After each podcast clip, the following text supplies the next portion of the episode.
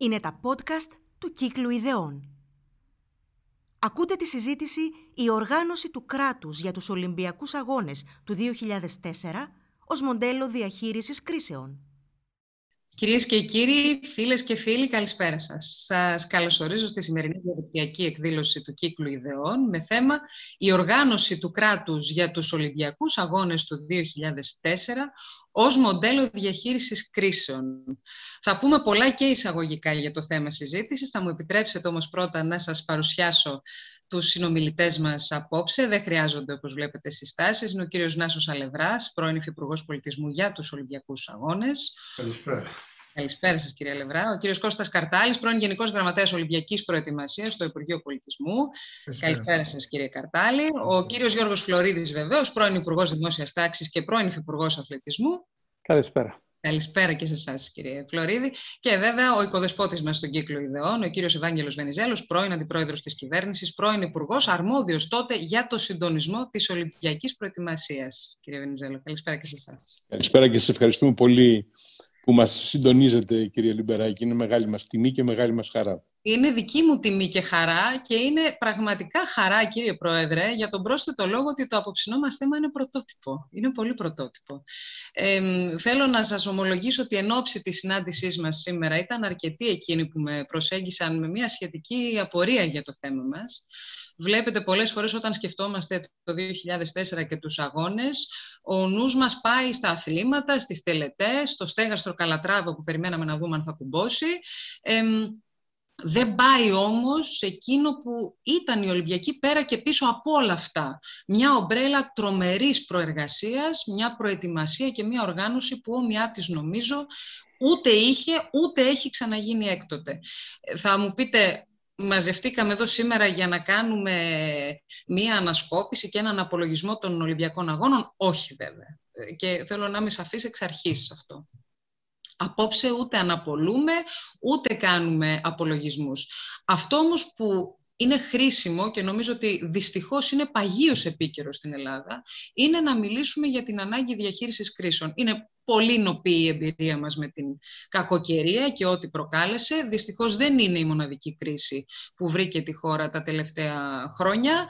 Είναι ένα ερώτημα λοιπόν αν μπορούμε από εκείνη την τεράστια προεργασία, από εκείνη τη, τη μεγάλη γνώση που είχε συσσωρευτεί ε, για τους Ολυμπιακούς Αγώνες, θα μου πείτε υποπίεση και υπό έλεγχο από το εξωτερικό, έστω και έτσι πάντως τότε την κάναμε αυτή τη δουλειά, το μείζον, και αυτό θα προσπαθήσουμε να απαντήσουμε, είναι αν εκείνο το μοντέλο, καταρχάς που πήγε αυτή η γνώση, προσωπικά και δημοσιογραφικά νομίζω ότι αξίζει να απαντηθεί, ε, και έπειτα αν εκείνο το μοντέλο μπορεί να τύχει εφαρμογής ε, στο σήμερα. Λοιπόν, δεν θέλω καθόλου να μακρηγορήσω, ας μπούμε στη συζήτηση και σε αυτόν τον πρώτο κύκλο νομίζω ότι θα ξεκινήσω από εσάς κύριε Καρτάλη που είχατε και τη γενική ευθύνη των έργων τότε.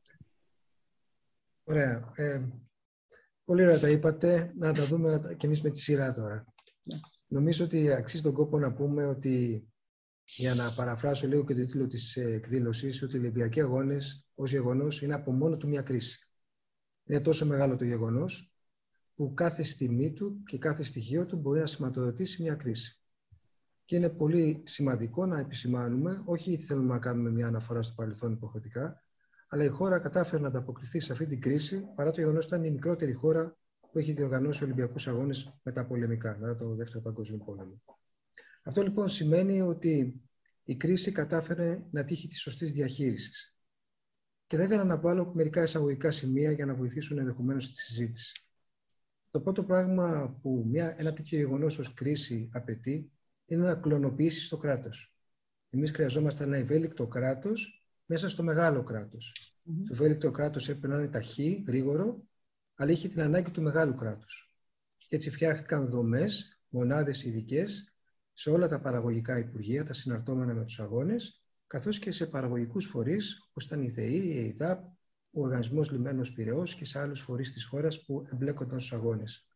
Και αυτό ήταν σημαντικό όχι γιατί χρειάστηκε να περιορίσουμε ό,τι η γραφειοκρατία, αλλά γιατί καμία άλλη χώρα δεν έχει κάνει τους αγώνες με το κανονικό της κράτος. Έχουν όλες φτιάξει ένα μικρό κράτος μέσα στο κράτος. Και νομίζω ότι αυτό δούλεψε. Όμως, βεβαίως, δεν έγιναν όλα τα πράγματα ταυτόχρονα και δεν έγιναν όλα γραμμικά. και δεν υπήρχε Big Bang, δεν υπήρχε μεγάλη έκρηξη για να φτιαχτεί το σύμπαν και όλα να πάνε ρολόι μετά. Όλα είχαν τις δυσκολίες τους. Νομίζω ότι όμως πολλά πράγματα ξεκαθάρισαν, θα σας το πούνε, θα το πούν και οι συνάδελφοι. Όταν αποσαφηνίστηκαν αυτό που έχω συνηθίσει να λέω, δύο βασικά ερωτήματα που δεν αφορούν μόνο τα ζητήματα της ασφάλειας. Ο Γιώργο Οφτορίδη είναι πολύ πιο ειδικός σε αυτά, θα τα εξηγήσει πολύ καλύτερα. Αφορούν κάθε πτυχή αυτού του γεγονότος της κρίσης, του γεγονότος των Ολυμπιακών Αγώνων. Και τα ερωτήματα είναι σε ποιον τηλεφωνείς όταν έχεις ένα πρόβλημα και ποιος παίρνει την απόφαση. Και βάλτε το αυτό απέναντι σε οποιοδήποτε σημείο της, δια... της προετοιμασίας αυτής της κρίσης ή της διαχείρισης της. Όταν ένα έργο έχει πρόβλημα, σε ποιον απευθύνεσαι και ποιος αποφασίζει. Προφανώς υπάρχει κλιμάκωση, προφανώς υπάρχει ποικιλία, αλλά υπάρχουν και κανόνες. Όταν λοιπόν αυτοί οι κανόνες αποσαφηνίστηκαν και ο καθένας ήξερε πού θα απευθυνθεί και ποιος θα αποφασίσει, τα πράγματα έγιναν πολύ πιο ομαλά. Άρχισαν να λειτουργούν καλύτερα.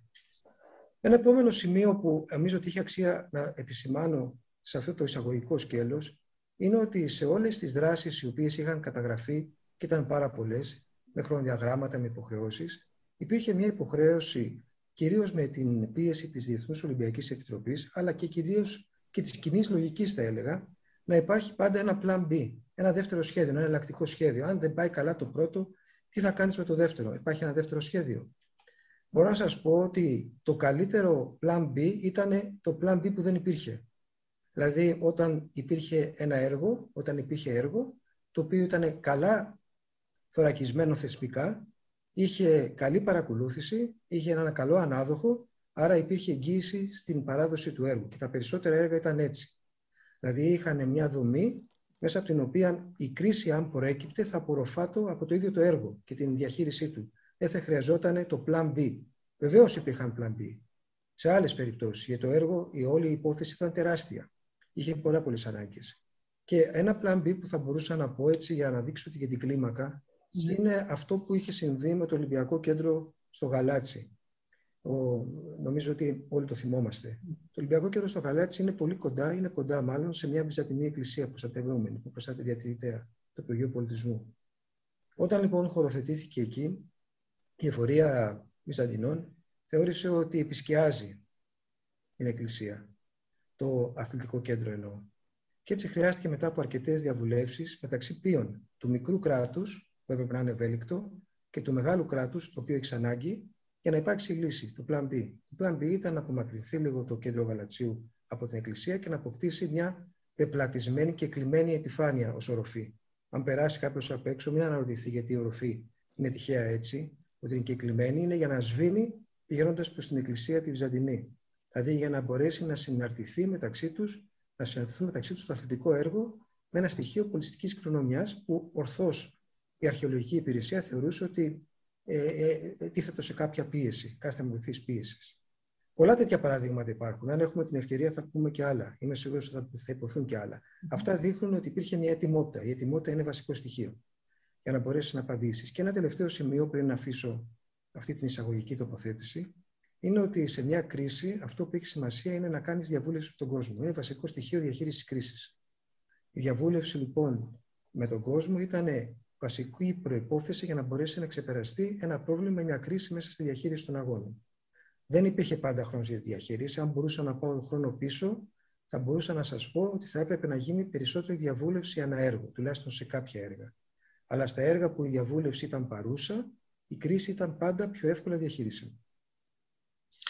Ναι, κύριε Καρτάλη, ε, νομίζω ότι μας δώσατε το περίγραμμα. Εγώ κρατώ και βρίσκω εντυπωσιακό από μόνο του και πρέπει νομίζω να επισημανθεί ότι χρειαστήκαμε ένα μικρό και ευέλικτο κράτος και το φτιάξαμε, ότι χρειαστήκαμε αυτό το μικρό και ευέλικτο σχήμα να συνδιαλέγεται αποτελεσματικά με το μεγάλο κράτος και αυτό επετεύχθη όπως μας εξηγήσατε.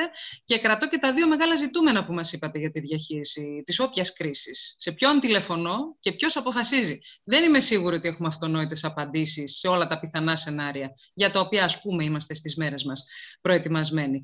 Λοιπόν, στον κύριο Φλωρίδη, δεν ξέρω αν οι κρίσεις που ένας υπουργός Δημοσίας Τάξεως καλείται να προλάβει και να εκπονήσει σχέδια για τη διαχείρισή τους, σηκώνουν και τη διαβούλευση που είπε ο κύριος Καρτάλης. Έχω την αίσθηση ότι είναι άλλο το επίπεδο όταν ερχόμαστε στο δικό σας τότε χαρτοφυλάκιο, κύριε Υπουργέ, κύριε Φλωρίδη.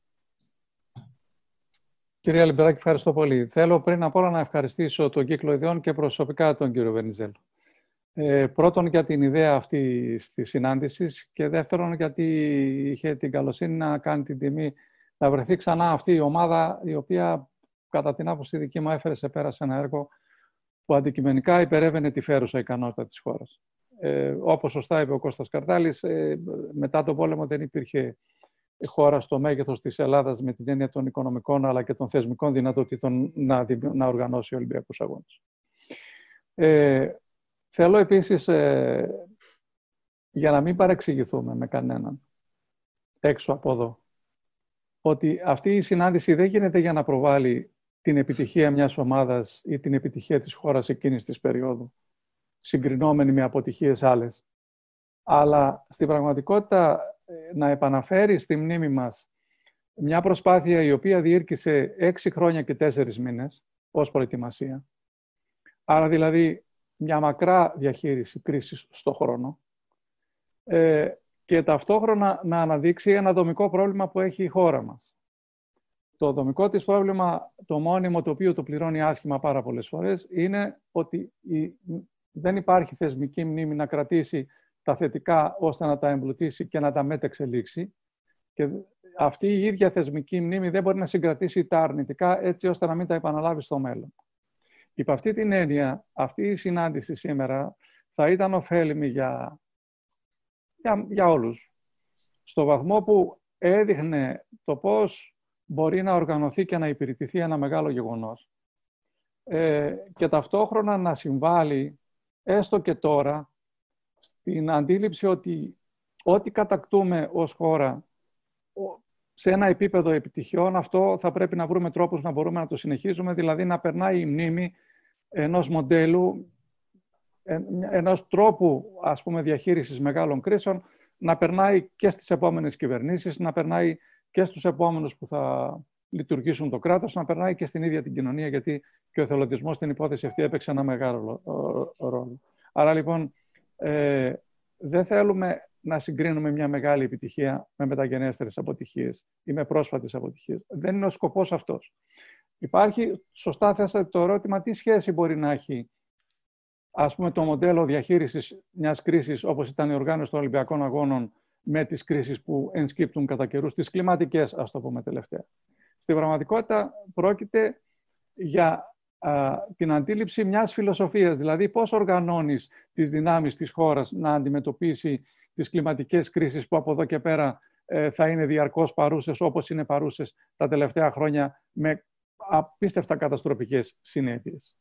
Ε, στην πραγματικότητα ε, αυτό σημαίνει ότι εκείνο το παράδειγμα, δηλαδή τα στοιχεία που είχαν συναπαρτήσει το μοντέλο διαχείρισης της κρίσης της οργάνωσης των Ολυμπιακών Αγώνων μπορούν ε, να μεταφερθούν ως μια αντίληψη θεσμικής οργάνωσης και λειτουργίας της χώρας η οποία μπορεί να υπηρετεί κάθε μορφή κρίσης. Υπ' αυτή την έννοια συνδέονται ε, αυτά τα δύο γεγονότα πάρα πολύ καλά μεταξύ τους. Στην πραγματικότητα, όπως νομίζω θα δείξει και η συζήτηση στη συνέχεια, ε, είναι το ίδιο πράγμα η διαχείριση μιας κρίσης έχει περίπου τις ίδιες απαιτήσεις από την πλευρά της οργάνωσης ε, της κρατικής εξουσίας. Θέλω να πω, για να κλείσω αυτή την εισαγωγική τοποθέτηση τώρα, ε, ότι η οργάνωση των Ολυμπιακών Αγώνων είχε δύο φάσεις χρονικές. Η μία ήταν από την ανάληψή τους που έγινε το Σεπτέμβριο του 1997. Ανακοινώθηκε η απόφαση της ΔΟΕ όταν ήμασταν στην έκθεση της Θεσσαλονίκης για τα εγγένεια Θυμάμαι ότι ο Πρωθυπουργός είχε ετοιμάσει δύο ομιλίες τότε, δύο σχέδια ομιλιών ο Κώστας Σιμίτης. Η μία ήταν για την περίπτωση που θα πέρανε τους αγώνες και η άλλη ήταν για την περίπτωση που δεν θα πέρανε τους αγώνες. Τελικά διαβάστηκε η, η ομιλία η οποία αφορούσε την ανάληψη των αγώνων. Άρα η πρώτη φάση είναι από τότε μέχρι τις εκλογές του 2000 και η δεύτερη φάση είναι από τις εκλογές του 2000 και μετά. Γιατί το λέω τώρα αυτό; Το λέω ε, γιατί την περίοδο 1997-2000 η Ελλάδα είχε ήδη θέση και υπηρετούσε μεγάλους στρατηγικούς στόχους, όπως ήταν η ένταξη στην ΟΝΕ, η οποία ολοκληρώθηκε 31 Δεκάτου του 1999. Ε, όπως ήταν η είσοδος της Κύπρου στην Ευρωπαϊκή Ένωση και όπως ήταν ένα καινούριο πλαίσιο, ε, μπάση περιπτώσει, το οποίο θα οδηγούσε την Τουρκία μαζί μας με ένα συνυποσχετικό, ο κ. Βενιζέλος μπορεί να τα πει αυτά πολύ καλύτερα, ε, για το θέμα της υφαλοκρηπίδας στη Χάγη. Ε, Άρα ο Πρωθυπουργός έχοντας να διοικήσει τόσο μεγάλα θέματα ε, σε μια υπόθεση που απαιτούσε την παρουσία του Πρωθυπουργού, ήταν σίγουρο ότι δεν μπορούσε να διαθέσει ούτε αυτός ούτε και βασική του Υπουργή ε, ε, δυνάμεις για να προετοιμαστούν οι αγώνες. Από το 2000 και μετά, όταν η χώρα πέτυχε αυτούς τους μεγάλους στρατηγικούς στόχους, είχε τη δυνατότητα και εκεί πλέον ήρθε η απόφαση του Πρωθυπουργού να αποδεχτεί ένα σχέδιο ε, οργάνωσης αυτού που είπε ο Κώστας Καρτάλης του μικρού κράτους μέσα στο κράτος, δηλαδή μιας κυβέρνησης μέσα στην κυβέρνηση και, μιας, ε, ε, και κρατικών φορέων μέσα στο μεγάλο κομμάτι του ελληνικού κράτους. Αυτό ε, δομήθηκε από τον Απρίλιο του 2000 και μετά και με βάση αυτή πια την οργάνωση όπου επικεφαλής τίθεται ο, υπουργός, ο Πρωθυπουργός. Και στη συνέχεια έχουμε τον Υπουργό Ολυμπικής Προετοιμασίας. Όλους εμάς που διοικούμε τις ομάδες διοίκησης έργου, τον άνθρωπο ορχήστρα που ήταν ο Κώστας Καρτάλης, αυτό τώρα πρώτη φορά το λέω δημόσια, αλλά είναι έτσι, ε, ε, η, το ελληνικό κράτος έδειξε αρετές μοναδικές στην υπόθεση εκείνη, γιατί ακριβώς υπηρετούσε ένα σχέδιο πάρα πολύ συγκεκριμένο. Όλοι είχαν αφοσιωθεί, όλοι είχαν εμπνευστεί. Η ελληνική κοινωνία άρχισε σιγά σιγά να αποδέχεται ε, αυτό το, το, το, πολύ σημαντικό εγχείρημα και τα πράγματα άρχισαν να προχωράνε. Θα πούμε στη συνέχεια πώς αυτά ε, έγιναν με λεπτομέρειες. Ε, θα μου επιτρέψετε ε, να πάρω πάσα από τη δική σας εισαγωγή και να το ξαναπώ και εγώ, αν και το είπα εισαγωγικά. Εδώ δεν είμαστε ούτε για να κάνουμε απολογισμό του 4, ούτε αυτό που είπε και ο κύριος Φλωρίδης, για να μιλήσουμε για μια τότε μεγάλη επιτυχία. Άλλωστε, είναι μια μεγάλη συζήτηση, έτσι, πολλές πτυχές των αγώνων, κατά πόσον αποτέλεσαν ε, ε, υπόδειγμα ε, ορθής επιλογής και διαχείρισης. Η αξιοποίηση, ας πούμε, των Ολυμπιακών έργων μετά τους Ολυμπιακούς είναι μια μεγάλη συζήτηση. Εδώ όμως προσπαθούμε να πούμε το εξής. Τότε εκπονήθηκαν σχέδια. Τότε έγινε μια προετοιμασία που έχω την αίσθηση και ακούγοντάς σας αποκτώ πια τη βεβαιότητα ότι με τον ίδιο τρόπο δεν είχαμε δουλέψει πιο πριν. Έχω δε την αίσθηση, κύριε Φλωρίδη, ότι όλα αυτά που μας περιγράψατε δεν ξέρουμε τι απέγιναν. Δεν ξέρω αν έχω δίκιο, θα το δούμε στη, στη συνέχεια αυτή η γνώση που αποκτήθηκε, αν κληροδοτήθηκε, αν επικαιροποιείται, αν υπάρχει. Ας προχωρήσουμε όμως, κυρία Λαβρά, με μεγάλο ενδιαφέρον θα ήθελα να σας ακούσω. Ευχαριστώ κυρία Λιπεράκη, ευχαριστώ και τον κύκλο, τον πρόεδρο τον Βαγγέλη του Βενιζέλο για αυτή την ευκαιρία που μας δίνεται να συζητήσουμε και μάλιστα σε μια ε, συγκυρία αρκετά επίκαιρη ε, που μας ε, δίνει την αφορμή να σκεφτούμε ξανά ορισμένα βασικά ζητήματα που αφορούν τη λειτουργία της χώρας. Η εμπειρία μου από τους Ολυμπιακούς Αγώνες έχει να κάνει με ένα διάστημα 2,5 περίπου ετών στην προετοιμασία, στην διάρκεια της οποίας είχα και την παρακολούθηση μέσα από την ΟΠ, μια ομάδα προώθησης που είχε ξεκινήσει από τον Γιώργο το Φλωρίδη, ε, καθημερινών προβλημάτων συντονισμού, λειτουργίας ε, που είχαν να κάνουν με την Ολυμπιακή προετοιμασία. Θα έλεγα λοιπόν ότι σήμερα και ανακαλώντας τη μνήμη λεπτομέρειες μικρές και μεγάλες, ε, το πρώτο πράγμα που θα μπορούσε να πει κανένας είναι ότι στο παλιό ανέκδοτο, δημοσιογραφικό ανέκδοτο, όπου ο ένας πρωθυπουργός παραδίδει στον επόμενο τρεις επιστολές, ε, ίσως θα έπρεπε να προσθεθεί και μια τέταρτη επιστολή που, στην οποία να λέει ότι ο προηγούμενος πρωθυπουργός λέει στον επόμενο λάβει υπόψη ότι η Ελλάδα είναι μια χώρα στην οποία ισχύει απολύτως ο νόμος του Μέρφυ. Δηλαδή, ό,τι είναι να πάει στραβά, θα πάει στραβά και ότι πολύ συχνά θα προκύπτουν κρίσεις για τις οποίες δεν υπάρχουν ε, σχέδια άμεσα, σχέδια υλοποιήσιμα ή δεν έχουν γίνει κτήμα όλων όσων θα έπρεπε να είναι. Στην προκειμένη περίπτωση λοιπόν ε, στους Ολυμπιακούς Αγώνες, καταλάβαμε ότι πάρα πολλές ήταν οι κρίσεις, μικρές και μεγάλες, τις οποίες είχαμε να αντιμετωπίσουμε και για τις οποίες δεν υπήρχε, όπως σωστά είπατε, σχέδιο. Έπρεπε και το σχέδιο να ετοιμαστεί και ετοιμάστηκε. Και ετοιμάστηκε χάρη στην ε, βοήθεια που είχαμε και από το ε, εξωτερικό, από το ξένο περιβάλλον, από την Διεθνή Ολυμπιακή Επιτροπή που είπε και ο Κώστας ο Καλτάρης προηγούμενα, που είχε μια εμπειρία πάνω στην διοργάνωση των Ολυμπιακών Αγώνων, αλλά κυρίως που μας έβαλε, ε, μας έθεσε το κίνητο για να μπορέσουμε να δουλέψουμε πιο αποτελεσματικά. Αυτό ήταν το υπόβαθρο. Ε, επομένως, ε, το πρώτο πράγμα το οποίο βλέπω σήμερα και συνδέοντας το χθες με το σήμερα, είναι ότι πολύ συχνά στη χώρα, ενώ μιλάμε με ωραίες ιδέες, με μεγάλα λόγια και με εύκολα συνθήματα, στην πραγματικότητα αγνοούμε ότι υπάρχει ανάγκη για σχέδια. Για σχέδια ρεαλιστικά, υλοποιήσιμα, εφικτά, ε, τα οποία να είναι κτήμα των ανθρώπων που θα τα υλοποιήσουν. Αυτά δυστυχώς ε, σήμερα φοβάμαι ότι εξακολουθούν να είναι ζητούμενα.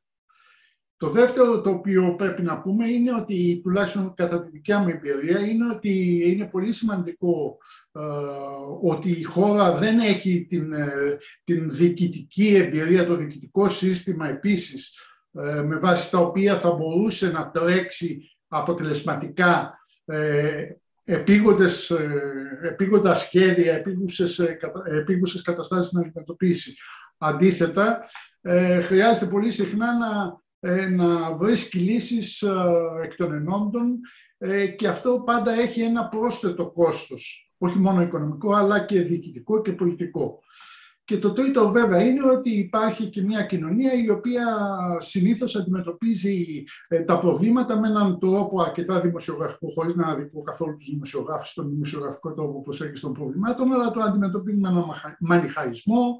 Ε, τα πράγματα λύνονται και συζητούνται σε ένα επίπεδο πιο απλοϊκών τοποθετήσεων, όπου όλοι και ο καθένας ε, για λογαριασμό του πιστεύει ότι μπορεί να λύσει τα θέματα και τα προβλήματα αγνοώντας τη συνθετότητα των προβλημάτων και τη δομή των προβλημάτων.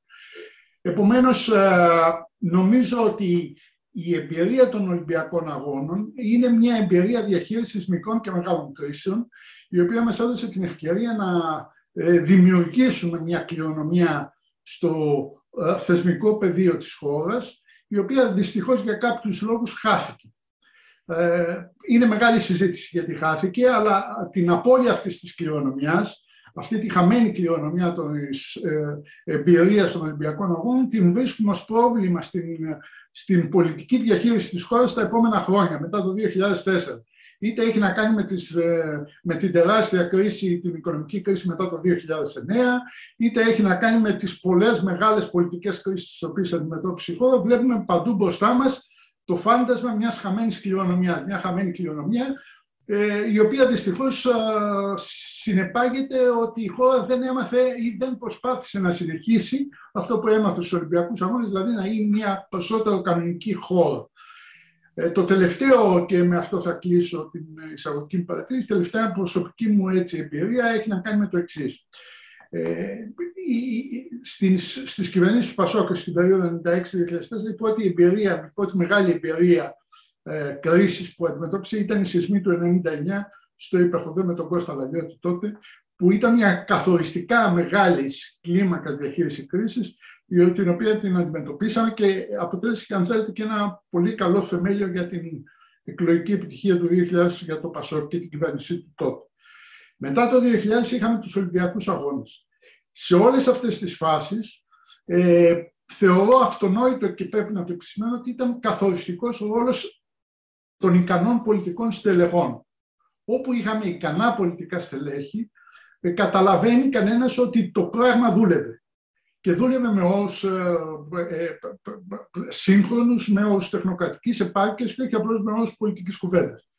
Έτσι θεωρώ πολύ σημαντικό να επισημάνω ότι ε, χωρίς την παρουσία του Κώστα Σιμίδη στην Πρωθυπουργία, που ήταν ο άνθρωπος που μπορούσες να τηλεφωνήσεις κάθε ώρα της ημέρας, όπως είπε πολύ σωστά ο Κώστας Κρατάλη. Χωρίς την παρουσία του Βαγγέλη του Βενιζέλου, ο οποίος ήταν ο άνθρωπος ο οποίος σε καθημερινή βάση θα έκανε τις παρεμβάσεις εκείνες οι οποίες θα ξεμπλοκάρανε και ξεμπλοκάρανε πολύ συχνά δεκάδες προβλήματα. Τώρα θα μπορούσαμε να συζητάμε και, και με ανεκδοτολογική μορφή για όλα αυτά. Λοιπόν, χρειαζόμαστε άξια στελέχη. Αυτό ε, παραμένει ένα ζητούμενο στη δικιά μου σκέψη. Σας ευχαριστούμε κυρία Λευρά. Θα μου επιτρέψετε μαζί με την ε, τάση μας πράγματι να βλέπουμε τα πράγματα ασπρόμαυρα, εμείς οι δημοσιογράφοι, να, να καταφύγω και στη συνήθη δυσπιστία μας και να αναρωτηθώ αν πέραν των ικανών πολιτικών στελεχών, που προφανώς αντιλαμβανόμαστε όλοι ότι είναι μια αναγκαία συνθήκη, αν τελικά για να δουλέψουμε με έναν τρόπο παραγωγικό, είναι αναγκαία συνθήκη να έχουμε και πίεση απ' έξω. Εσείς είπατε ότι είχαμε βοήθεια από τη ΔΟΕ, φαντάζομαι όμως ότι είχαμε και πίεση και έλεγχο και λογοδοσία και καθοδήγηση και ίσως αυτό να μας βάζει σε έναν άλλο τρόπο ε, και σε έναν άλλο δρόμο. Επίσης, να πω για να προλάβω κάποιους από τους ανθρώπους που μας παρακολουθούν, πριν δώσω το λόγο σε εσάς, κύριε Πρόεδρε, να πω ότι βεβαίως αυτά τα σχέδια δεν δοκιμάστηκαν και ευτυχώς δεν χρειάστηκε ποτέ να ενεργοποιηθεί, τουλάχιστον δεν μάθαμε οι πολίτες ότι χρειάστηκε ποτέ να δοκιμαστεί κάτι. Επομένως, εδώ δεν συζητάμε την αποτελεσματικότητα των σχεδίων, αλλά την αποτελεσματικότητα του κράτους στην εκπόνηση των σχεδίων.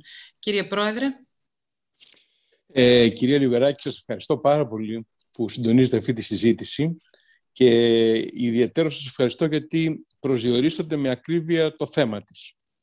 Το θέμα μας λοιπόν δεν είναι να συζητήσουμε τον απολογισμό των Ολυμπιακών Αγώνων, να απαντήσουμε στα ερωτήματα τα ιστορικά. Αν καλώς η Ελλάδα ζήτησε να αναλάβει και ανέλαβε τους Ολυμπιακούς Αγώνες, εάν η σχέση κόστους-οφέλους ήταν τελικά μια σχέση ευνοϊκή για τη χώρα, εάν αξιοποιήσαμε την Ολυμπιακή κληρονομιά, κυρίως την υλική, τις υποδομές, αλλά και την άειλη, ε, αυτά θα έχουμε την ευκαιρία στο μέλλον να τα συζητήσουμε.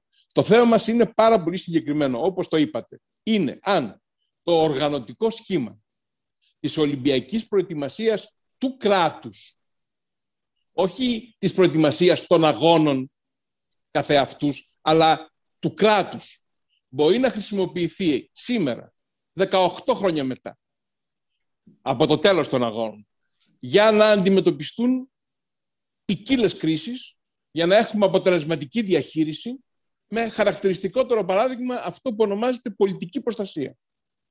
Μπορούμε να χρησιμοποιήσουμε αυτή την κληρονομιά, αυτό το σχήμα. Ε, για να απαντήσουμε στο ερώτημα αυτό, ε, πρέπει να πούμε έτσι πολύ συνοπτικά ότι υπήρξαν και πολλοί άλλοι άνθρωποι βέβαια, οι οποίοι έδωσαν ε, μεγάλο μέρος της προσωπικότητάς τους, του εαυτού τους και του ταλέντου τους για να επιτευχθεί ό,τι επιτεύχθηκε. Δεν μπορώ να τους μνημονεύσω όλους, όλες και όλους, αλλά θα ήθελα να πω ότι παράλληλα με το κράτος δούλευε φυσικά η Οργανωτική Επιτροπή των Ολυμπιακών Αγώνων, των Αγώνων, υπό τη Γιάννα Αγγελοπούλου, η οποία έκανε μια αποδεδειγμένα ε, θαυμάσια δουλειά, η οποία έχει επενηθεί και έχει μείνει και στην διεθνή και στην εθνική μνήμη. Ε, από τα πολιτικά δε στελέχη που ήταν κοντά μας, ε, οφείλω να μνημονεύσω καταρχάς και τους άλλους μου υφυπουργούς ε, στο Υπουργείο Πολιτισμού, που δεν ήταν μόνο ε, ο Γιώργος Φλωρίδης και ο ε, Νάσος Αλευράς, αλλά ήταν στην αρχή ο Ανδρέας Φούρας και στη συνέχεια στο πεδίο του αθλητισμού και ο Γιώργος Λιάνης, ο οποίος έκανε πολύ σημαντική δουλειά.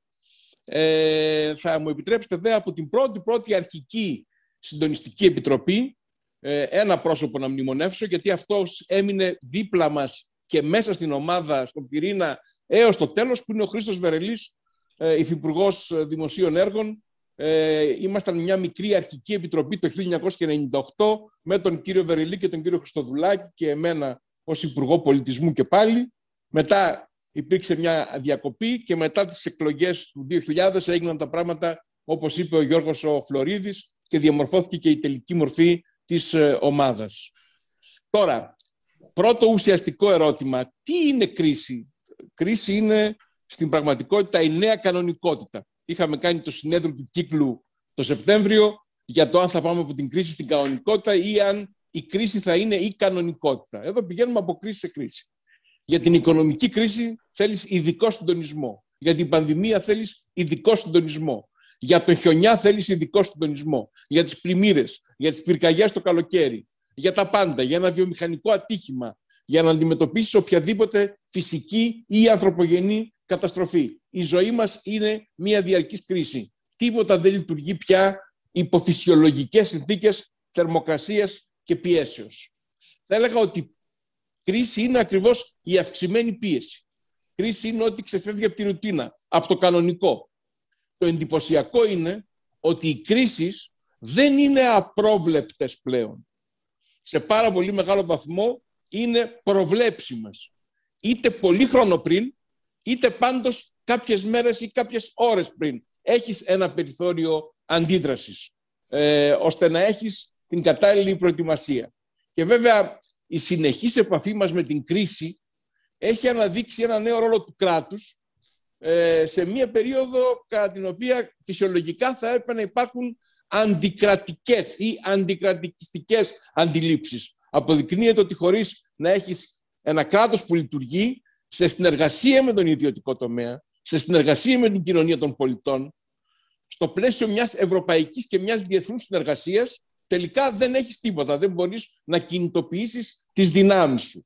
Άρα, όταν λέμε κράτος, εννοούμε οργανωτικό σχήμα, το οποίο λειτουργεί αποτελεσματικά, με δύναμη επιβολής, νομοθετεί και εκτελεί, αλλά χωρίς νομοθεσία δεν μπορείς να κάνεις τίποτα, έχει σχέδιο και έχεις και μια κινητοποίηση δυνάμεων, η οποία, όπως σας είπα, περιλαμβάνει και την κοινωνία των πολιτών, την τοπική αυτοδιοίκηση, τις εθελοντικές οργανώσεις, περιλαμβάνει όμως και τις δυνάμεις και τις δυνατότητες ε, της αγοράς, η οποία μπορεί να σου προσφέρει λύσεις ή ο ιδιωτικός τομέας μπορεί να σου προσφέρει πολύ σημαντική βοήθεια. Και αυτά όλα σε ένα πλαίσιο ευρωπαϊκό για το οποίο μιλάμε πάρα πολύ συχνά, όπως είναι το ε, Rescue τώρα, το Rescue δηλαδή, mm. αυτός ο μηχανισμός που φαίνεται κυρίως στην ε, διακίνηση υγειονομικού υλικού και στην ε, διακίνηση ε, πυροσβεστικών αεροσκαφών, για να δώσω δύο παραδείγματα, αλλά θα έλεγα και οτιδήποτε συμβαίνει στο μεταναστευτικό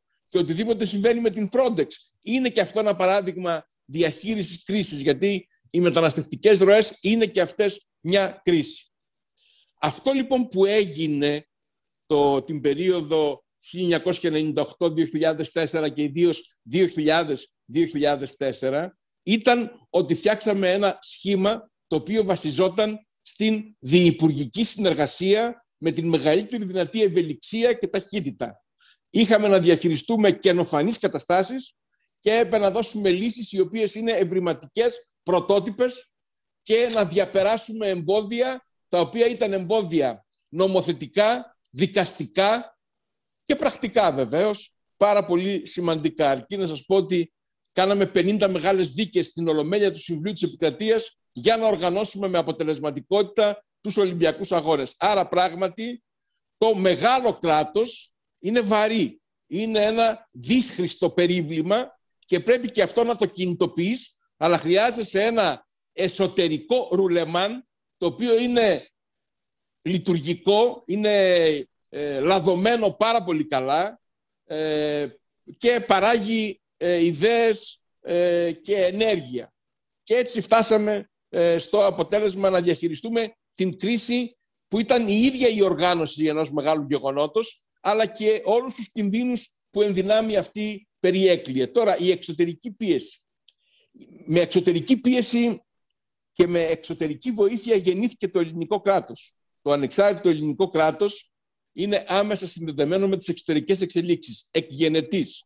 Και σε όλες τις κρίσιμες στιγμές του, σε όλες τις επεκτάσεις τις αδαπτικές του, σε όλες τις νίκες του, ε, είχε συμμάχους, είχε συνεργασίες.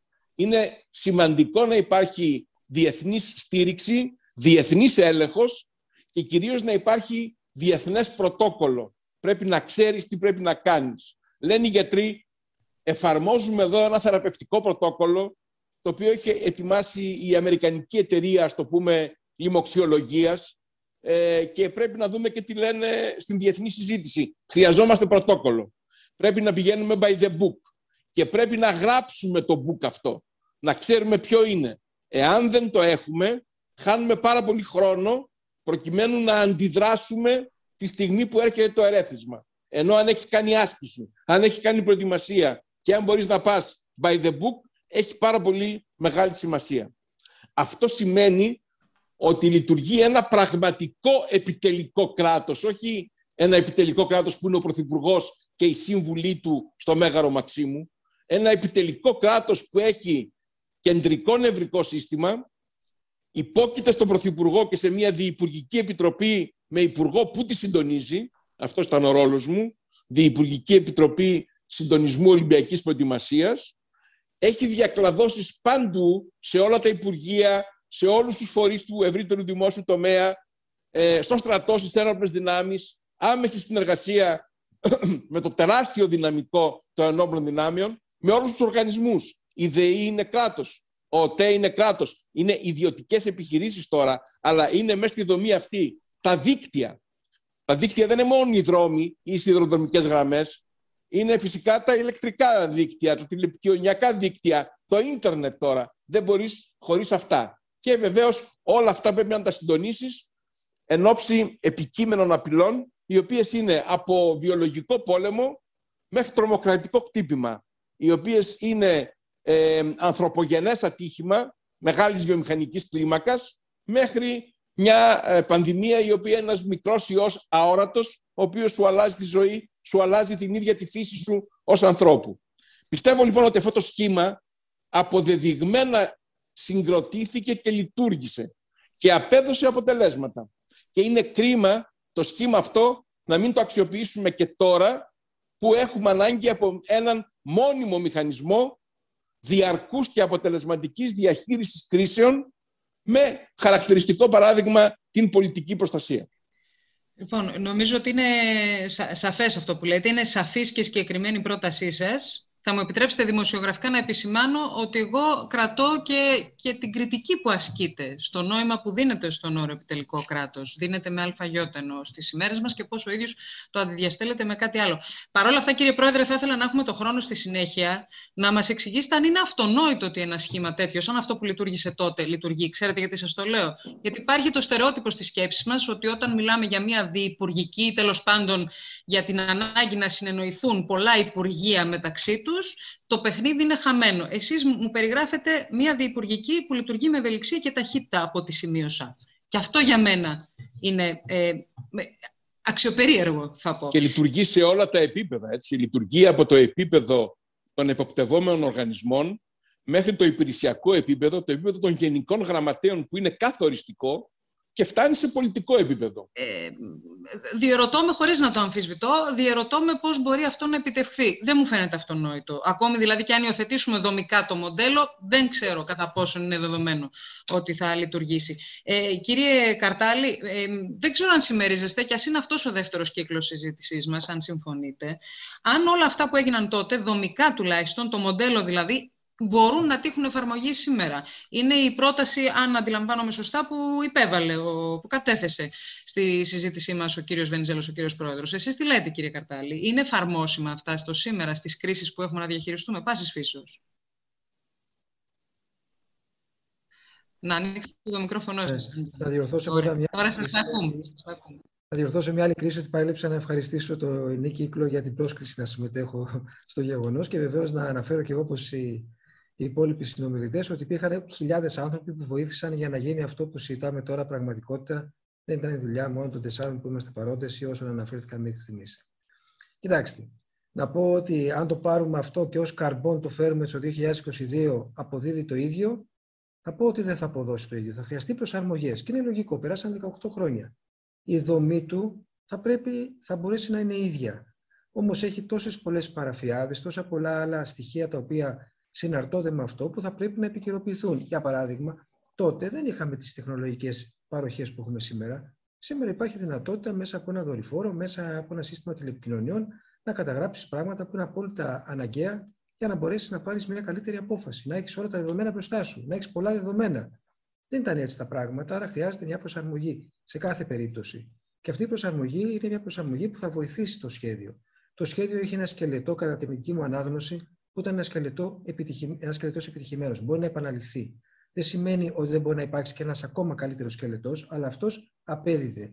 Και στην απορία που είχατε προηγουμένως, το ερώτημα μάλλον, ότι πώς κατάφερνε η Διπουργή και απέδιδε, εγώ θα μπορούσα να πω, δεν ξέρω αν συμφωνεί ο κ. Βενιζέλος που το έθεσε, ότι απέδιδε περισσότερο, γιατί καταρχάς είχε επικεφαλής εκτός από τον ε, κύριο Βενιζέλο, τον Υπουργό Πολιτισμού και τον Πρωθυπουργό της χώρας, τον κύριο Σιμίτη, αλλά γιατί ήταν η διπουργική του μικρού κράτους του ευέλικτου κράτους που χρησιμοποιούσε τις δυνάμεις και του μεγάλου κράτους. Αυτό είναι πάρα πολύ σημαντικό. Αυτό εγώ το είδα να γίνεται το τελευταίο διάστημα σε κάποιο βαθμό στο Ταμείο Ανάκαμψης που φτιάχνει και αυτό ένα μικρό κράτος μέσα στο μεγάλο κράτος για να μπορέσει να απορροφήσει τους πόρους που υπάρχουν για την, για την ανασυγκρότηση. Θα γυρίσω όμως σε αυτό που είπε ο κ. Βενιζέλος προηγουμένως γιατί είναι καθοριστικό. Είπε ότι είχαμε 50 περιπτώσεις στο Συμβούλιο της Επικρατείας για θέματα Ολυμπιακά και Ολυμπιακές mm. δράσεις. Είχαν προσφύγει σύλλογοι, ενδιαφερόμενοι κάθε, κάθε φύσεως. Το ενδιαφέρον είναι πόσες από αυτές χάθηκαν. Χάθηκε μία.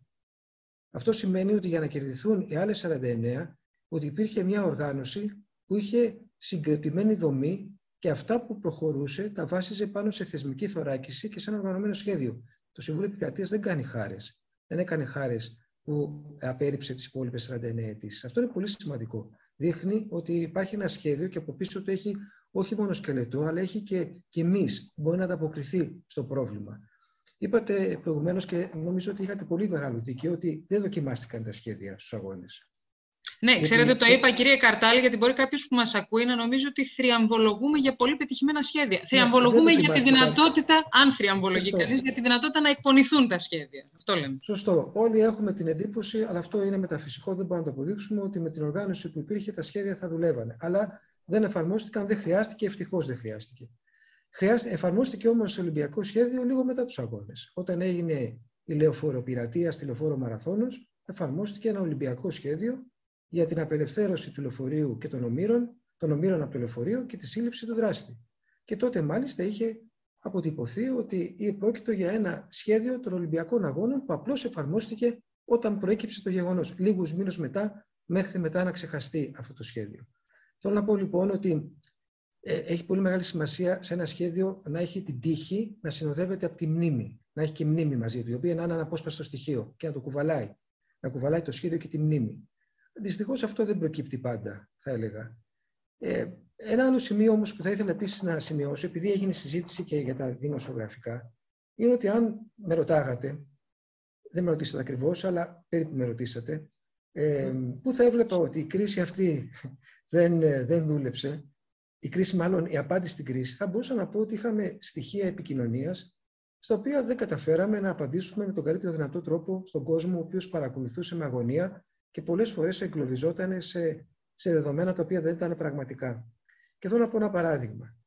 Θα θυμόσαστε ίσως, όλοι το θυμόμαστε, εγώ πάντως το θυμάμαι χαρακτηριστικά, και είμαι σίγουρος και οι υπόλοιποι, ότι στι δοκιμέ που έγιναν στο κέντρο κοπηλασίας στο Σκινιά, είχε μία από τις ημέρες των δοκιμών, τα test events, ένα χρόνο πριν, είχε ένα τεράστιο μπουρίνι, 8-9 ε, μποφόρ, και βούλιαξαν δύο-τρεις βάρκες κοπηλασίας την ώρα που κάναν προπόνηση. Την επόμενη μέρα, λοιπόν, μία από τις μεγάλες τότε ένδοξες εφημερίδες, δεν έχει υπάρχει πια, ε, είχε πρωτοσέλιδο το βουλιαγμένο σκάφος και από πάνω βουλιάξαμε. Στην πραγματικότητα όμως, όταν ψάξαμε τα στοιχεία, δεν το κάναμε πολύ γρήγορα γιατί δεν είχαμε τεχνολογία μαζί μας, διαπιστώσαμε ότι ήταν ένα μπουρίνι πεντηκονταετίας, είχε να συμβεί 50 χρόνια. Ήταν ένα ακραίο γεγονός. Όπου και να συνέβαινε, και στο κοπηλατοδρόμιο του Σίδνεϊ και στο Λος Άντζελες και στη Σεούλ, πάλι θα βούλιαζαν οι βάρκες. Δεν το επικοινωνήσαμε. Άρα λοιπόν έχει μεγάλη σημασία σε ένα σχέδιο να έχεις τα στοιχεία μπροστά σου και να καταφέρνεις γρήγορα να ενημερώνεις αξιόπιστα τον κόσμο στο τι συμβαίνει.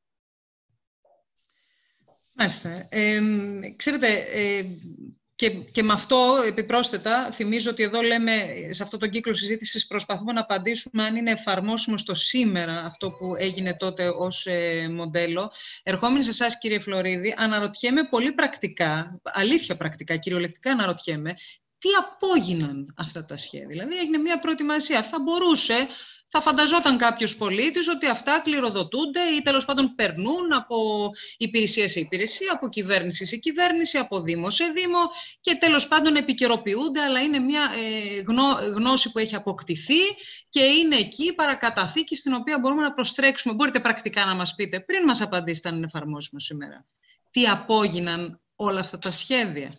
Ο κύριος Καρτάλης μας είπε ότι ένα από αυτά ε, εφαρμόστηκε κάποιους μήνες αργότερα. Γενικώς τι απόγιναν αυτά; Ε, Αλμπεράκη, θα κρατήσω τη λέξη πρακτικά γιατί πρέπει ναι. να γίνω πιο συγκεκριμένος τώρα πια. παρακαλώ. Η εμπλοκή δική μου στην οργάνωση των αγώνων ξεκινάει από τις εκλογές του 2000 και μετά, όπου τοποθετούμε από τον Πρωθυπουργό ως Υφυπουργός Αθλητισμού.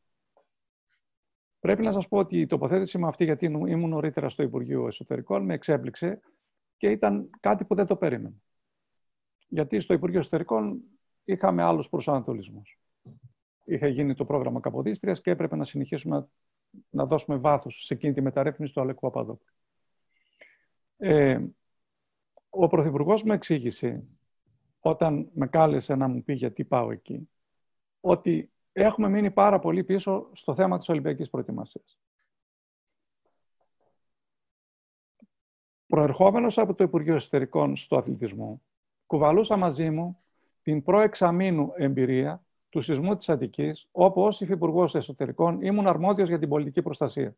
Δηλαδή, η υπόθεση του σεισμού της Αττικής συντονίστηκε υποχρεωτικά από τη Γενική Γραμματεία Πολιτικής Προστασίας που υπάγονταν σε μένα τότε. Τότε, την επόμενη μέρα του σεισμού, πήγα στον Πρωθυπουργό ένα σχέδιο οργάνωσης έκτακτο για να μπορέσει να τεθεί ο ίδιος επικεφαλής, για να συντονιστεί η κυβέρνηση πάλι σε ένα μικρό κράτος, για να αντιμετωπιστούν συνέπειες ενός σεισμού απίστευτες που έπληξαν την καρδιά της χώρας, δηλαδή το λεκανοπέδιο. Δεν ήταν ένας σεισμός που γίνεται αλλού από το κράτος, το κέντρο λειτουργεί και μπορεί να αντιμετωπίσει ό,τι έχει συμβεί κάπου αλλού. Έγινε στην καρδιά του. Εκεί λοιπόν δοκιμάσαμε με τεράστια επιτυχία. Γι' αυτό και κερδίθηκαν οι εκλογές του 2000. Μην γελιόμαστε τώρα.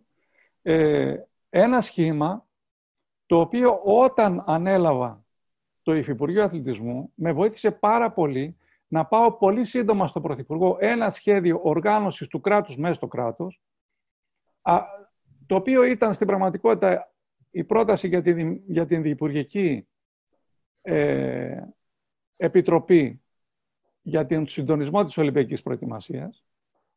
Και κάτω από αυτήν μία ομάδα διοίκησης έργου στην οποία θα συμμετείχε το σύνολο του κράτους, ακούσατε τον κύριο Βενιζέλο να το, να το παρουσιάζει, ε, το οποίο ας πούμε σύνολο του κράτους θα βρισκόταν σε ένα σημείο.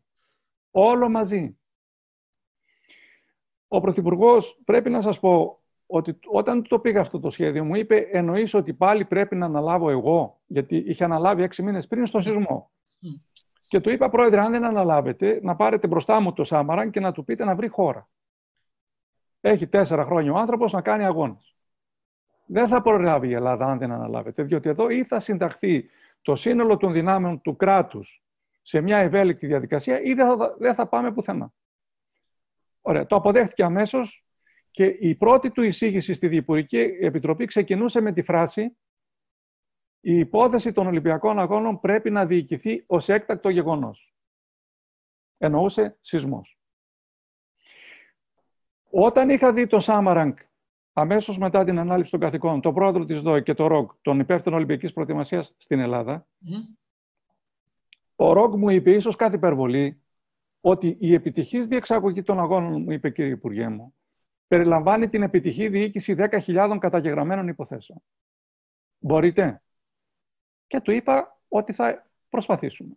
Σας έδωσε και κάποιο handbook, κύριε Φλωρίδη; Βεβαίως, ναι. Ο, υπήρχε η Ολυμπιακή, η Ολυμπιακή η ΔΟΕ, οργανώνει Ολυμπιακούς Αγώνες 100 χρόνια.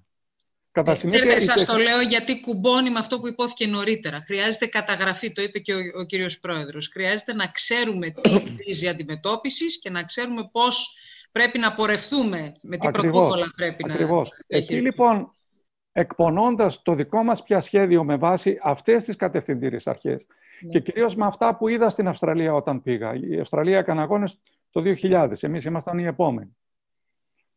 Εκεί ο Υπουργός Προετοιμασίας της Αυστραλίας, της Ολυμπιακής Προετοιμασίας, μου είπε δύο πράγματα να θυμάσαι. Μεταφορές και ενέργεια. Αν καθίσουν αυτά, τελειώσατε. Αν δηλαδή δεν λειτουργήσουν οι μεταφορές και αν κάτσει το σύστημα το ενεργειακό, δηλαδή δεν έχει ρεύμα, σβήσουν οι, οι παροχές ρεύματος, τελειώσαν οι αγώνες. Η ΔΕΗ εκεί την περίοδο εκείνη έκανε, έκανε ε, επενδύσεις στο δίκτυό της στην Αττική συνολικά, αλλά στην Αττική 2 δισεκατομμύρια ευρώ. Η ΔΕΗ. Λοιπόν, επομένως, πρέπει τώρα να φανταστείτε, για να, για να καταλάβουμε τι είναι το τότε με το σήμερα, ναι. ότι σε ένα χώρο, αυτό που σας περιγράφω είναι απολύτως ακριβές, βρίσκεται το σύνολο του κράτους, το οποίο, στο οποίο είναι ποιοι; Όλοι αυτοί που είπε ο κ. Βενιζέλος σε επίπεδο υπηρεσιακών γενικών γραμματέων από τα βασικά υπουργεία. Είναι η ελληνική αστυνομία, είναι το λιμενικό, είναι οι ένοπλες δυνάμεις, είναι ο ΟΤΕ, είναι η ΔΕΗ, είναι οργανισμοί μεταφορών. Είναι όλοι σε ένα χώρο.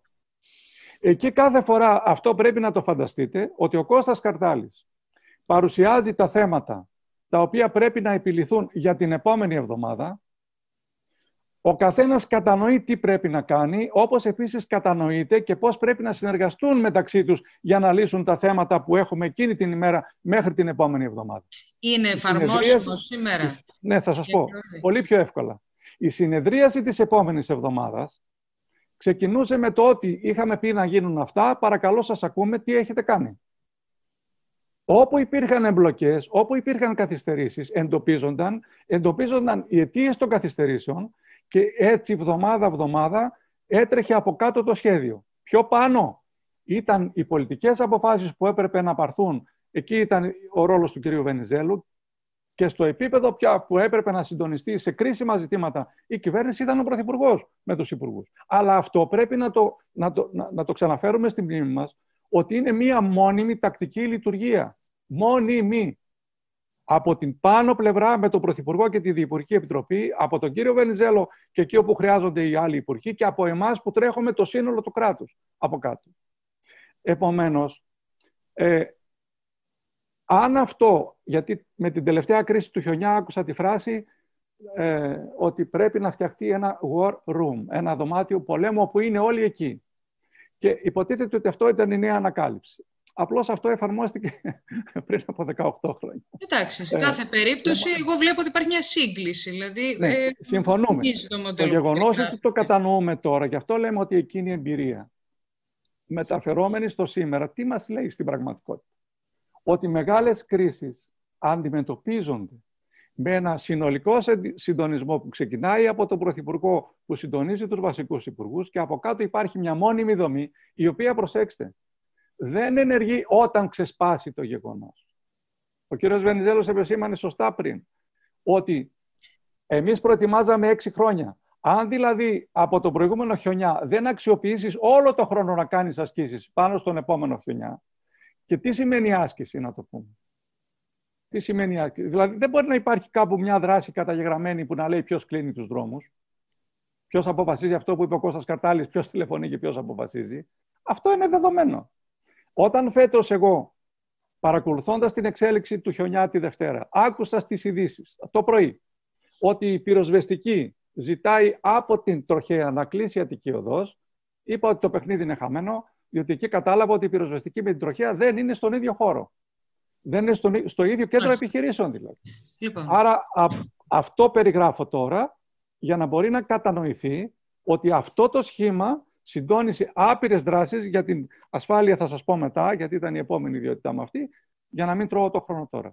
Ναι, θα σταθούμε και στην ασφάλεια. Πραγματικά να, θα ήθελα πολύ να προχωρήσουμε και γι' αυτό και δεν επιμένω στην ερώτηση που για μένα είναι ε, πολύ σημαντική. Τι απόγευμα, η γνώση. Χάθηκε. Η γνώση.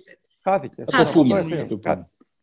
Δεν, δεν μπορώ να το καταλάβω. Για τη δικαιοσύνη των πραγμάτων, εγώ οφείλω να, να κρατήσω και να θυμίσω και για τους ε, φίλους που μας παρακολουθούν την επισήμανση του κυρίου Καρτάλη. Η προετοιμασία υπήρχε, αλλά όταν έσκασε το μπουρίνι, μπουρίνι δεκαετιών, το είπε, αν το θυμάμαι καλά, κύριε Καρτάλη, οι βάρκε βούλιαξαν. Δηλαδή, πάντα μαζί με την προετοιμασία έχουμε υπόψη και το ότι παίζει ρόλο η κλίμακα της απειλής και της κρίσης που κάθε φορά είναι προς διαχείριση. Νομίζω σε αυτό συμφωνούμε ε, όλοι. Ε, κυρία Αλευρά, ε, το θέμα μας είναι αυτό, κατά πόσον μπορεί να γίνει προβολή στο σήμερα και όλο αυτό να, να το φορέσουμε ως μοντέλο διαχείρισης στο κράτος μας σήμερα; Ασφαλώς ε, ε, αυτό είναι το ζητούμενο και, ε, και νομίζω ότι είναι και εξακολουθεί να είναι ζητούμενο μετά από αρκετά χρόνια γιατί το ελληνικό κράτος ή καλύτερα ο, ο πολιτικός του πυρήνας δεν έχει εξασφαλίσει συνθήκες ούτε θεσμικής συνέχειας, ούτε έχει σεβασμό στη θεσμική μνήμη και βεβαίως έχει πολύ συχνά ε, φαινόμενα συνέχειας.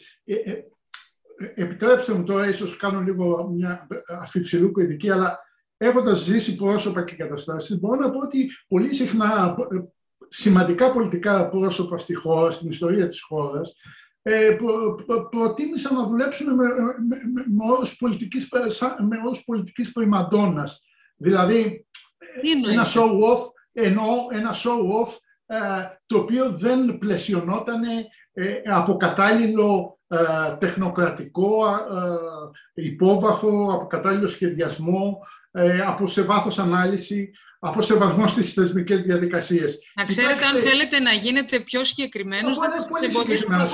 Ε, εγώ έζησα μία περίοδο ε, τεσσάρων ετών ε, στο, ως μόνος του Υπουργικού Συμβουλίου. Έμαθα τότε από, το, από την εμπειρία με τον Κώστα Σιμίτη ότι το Υπουργικό Συμβούλιο συνεδρίαζε δύο φορές το μήνα, είχε συγκεκριμένη θεματολογία, τα μέλη του Υπουργικού Συμβουλίου συζητούσαν πάνω στην ε, ad hoc θεματολογία ε, αναλυτικά, λαμβάνονταν αποφάσεις, κάθε εξάμεινο επανερχόταν το ίδιο θέμα, γινόταν έλεγχος ε, της προόδου στο θέμα και συνέχιζε αυτό το πράγμα.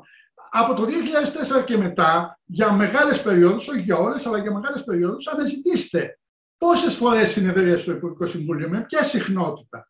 Αλλά υπήρξαν και άλλα όργανα. Δηλαδή εδώ είχε θεματολογία, υπήρχαν και άλλα θεσμικά Υπάρχουν και άλλες δομές, υπάρχουν γραμματείες συντονισμού. Α πούμε, υπήρχε, κυβερνη... υπήρχε κυβερνητική επιτροπή. Ξαφνικά εξαφανίστηκε η κυβερνητική επιτροπή. Για ποιο λόγο; Ρώτησε κάποιος κάποιον πρωθυπουργό, ο οποίος ήταν υπεύθυνος για την κυβερνητική επιτροπή που υπήρχε κάποτε κάποιο διάστημα και του είπε ο πρωθυπουργός ότι ξέρεις, κατά την εμπειρία μου δεν χρειάζεται αυτό το όργανο ή χρειάζεται κάποιο άλλο. Γιατί αλλάζουμε; Τα υπουργεία και τις δομές τους κάθε τέσσερα χρόνια όταν αλλάζει η κυβέρνηση. Αλλάζουμε τους τίτλους, αλλάζουμε, ε, πηγαίνουμε τους υπαλλήλους από εδώ και από εκεί.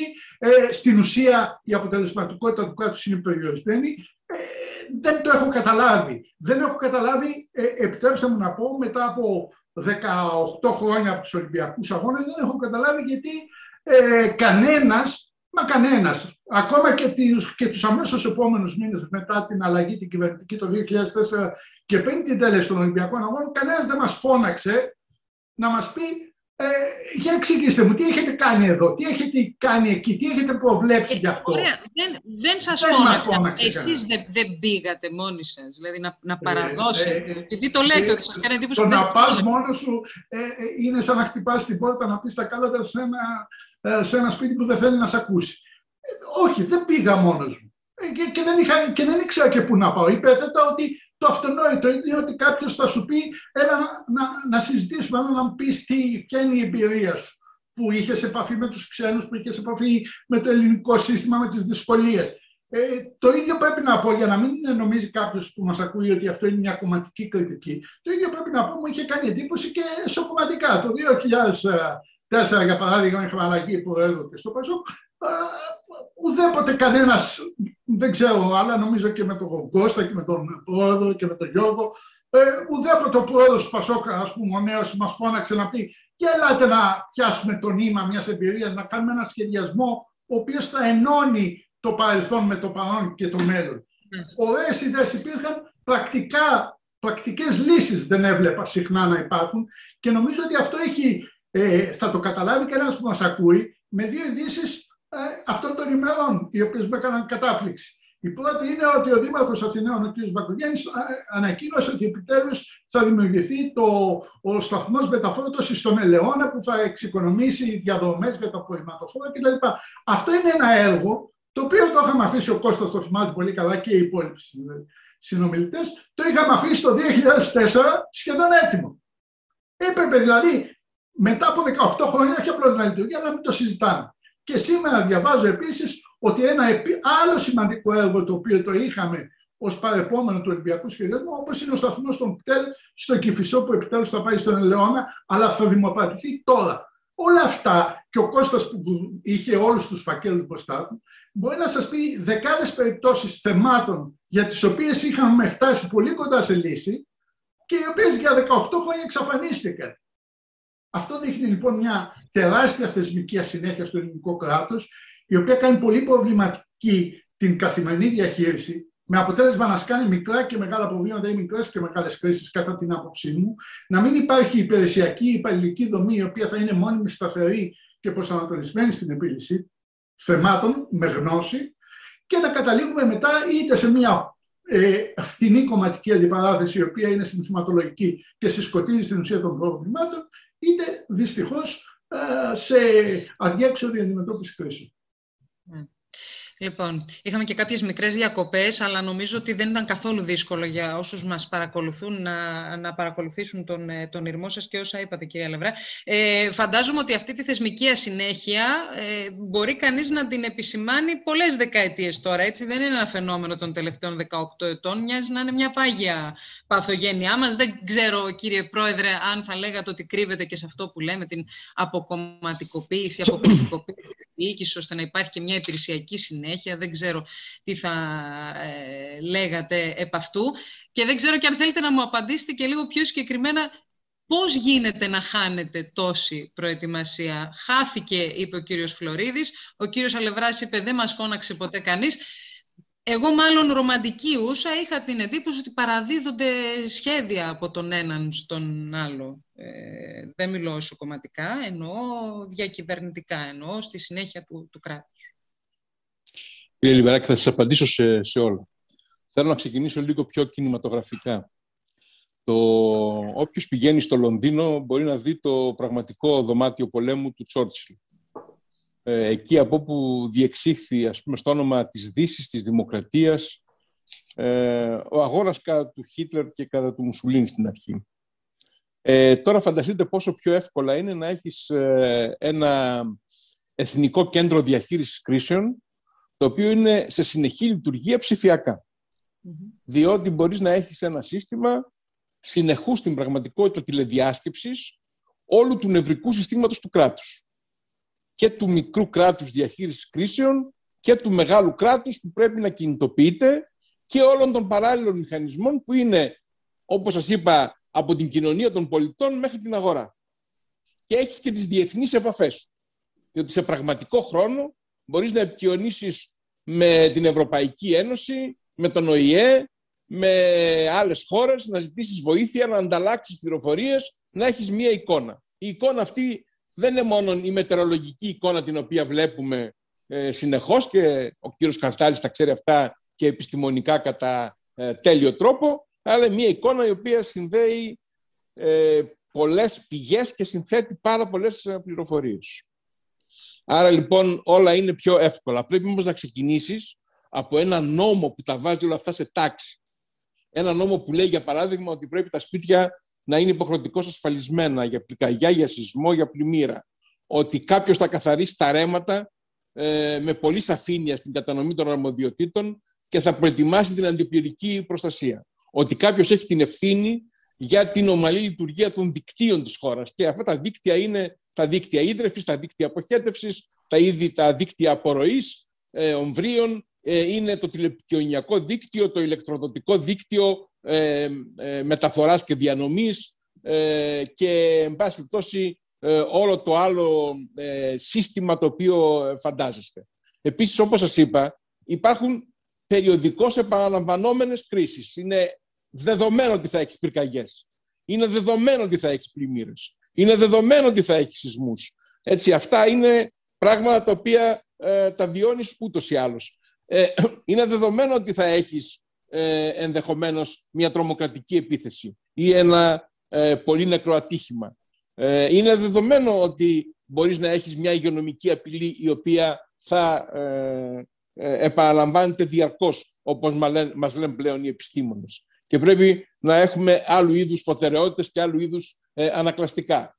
Ε, αυτά όλα πρέπει να τα έχεις σχεδιάσει, να τα έχεις νομοθετήσει, να έχεις κατανείμει τις ευθύνες, ε, οι οποίες αφορούν από τον Πρωθυπουργό μέχρι τον πιο απλό πολίτη. Διότι αν όλο το σύστημα αυτό δεν το εντάξεις μέσα στην νοοτροπία και τις συνήθειες της κοινωνίας των πολιτών, δεν κάνεις τίποτα. Εάν δεν επιτύχεις μια πυραμιδοειδή λειτουργία του κράτους χωρίς αποκλήσεις, δηλαδή με την ένταξη της τοπικής αυτοδιοίκησης και όλων των φορέων της καθήλυνα αυτοδιοίκησης σε ένα σχήμα πυραμίδας όταν έχεις το κρίσιμο περιστατικό, επίσης δεν κάνεις κάτι.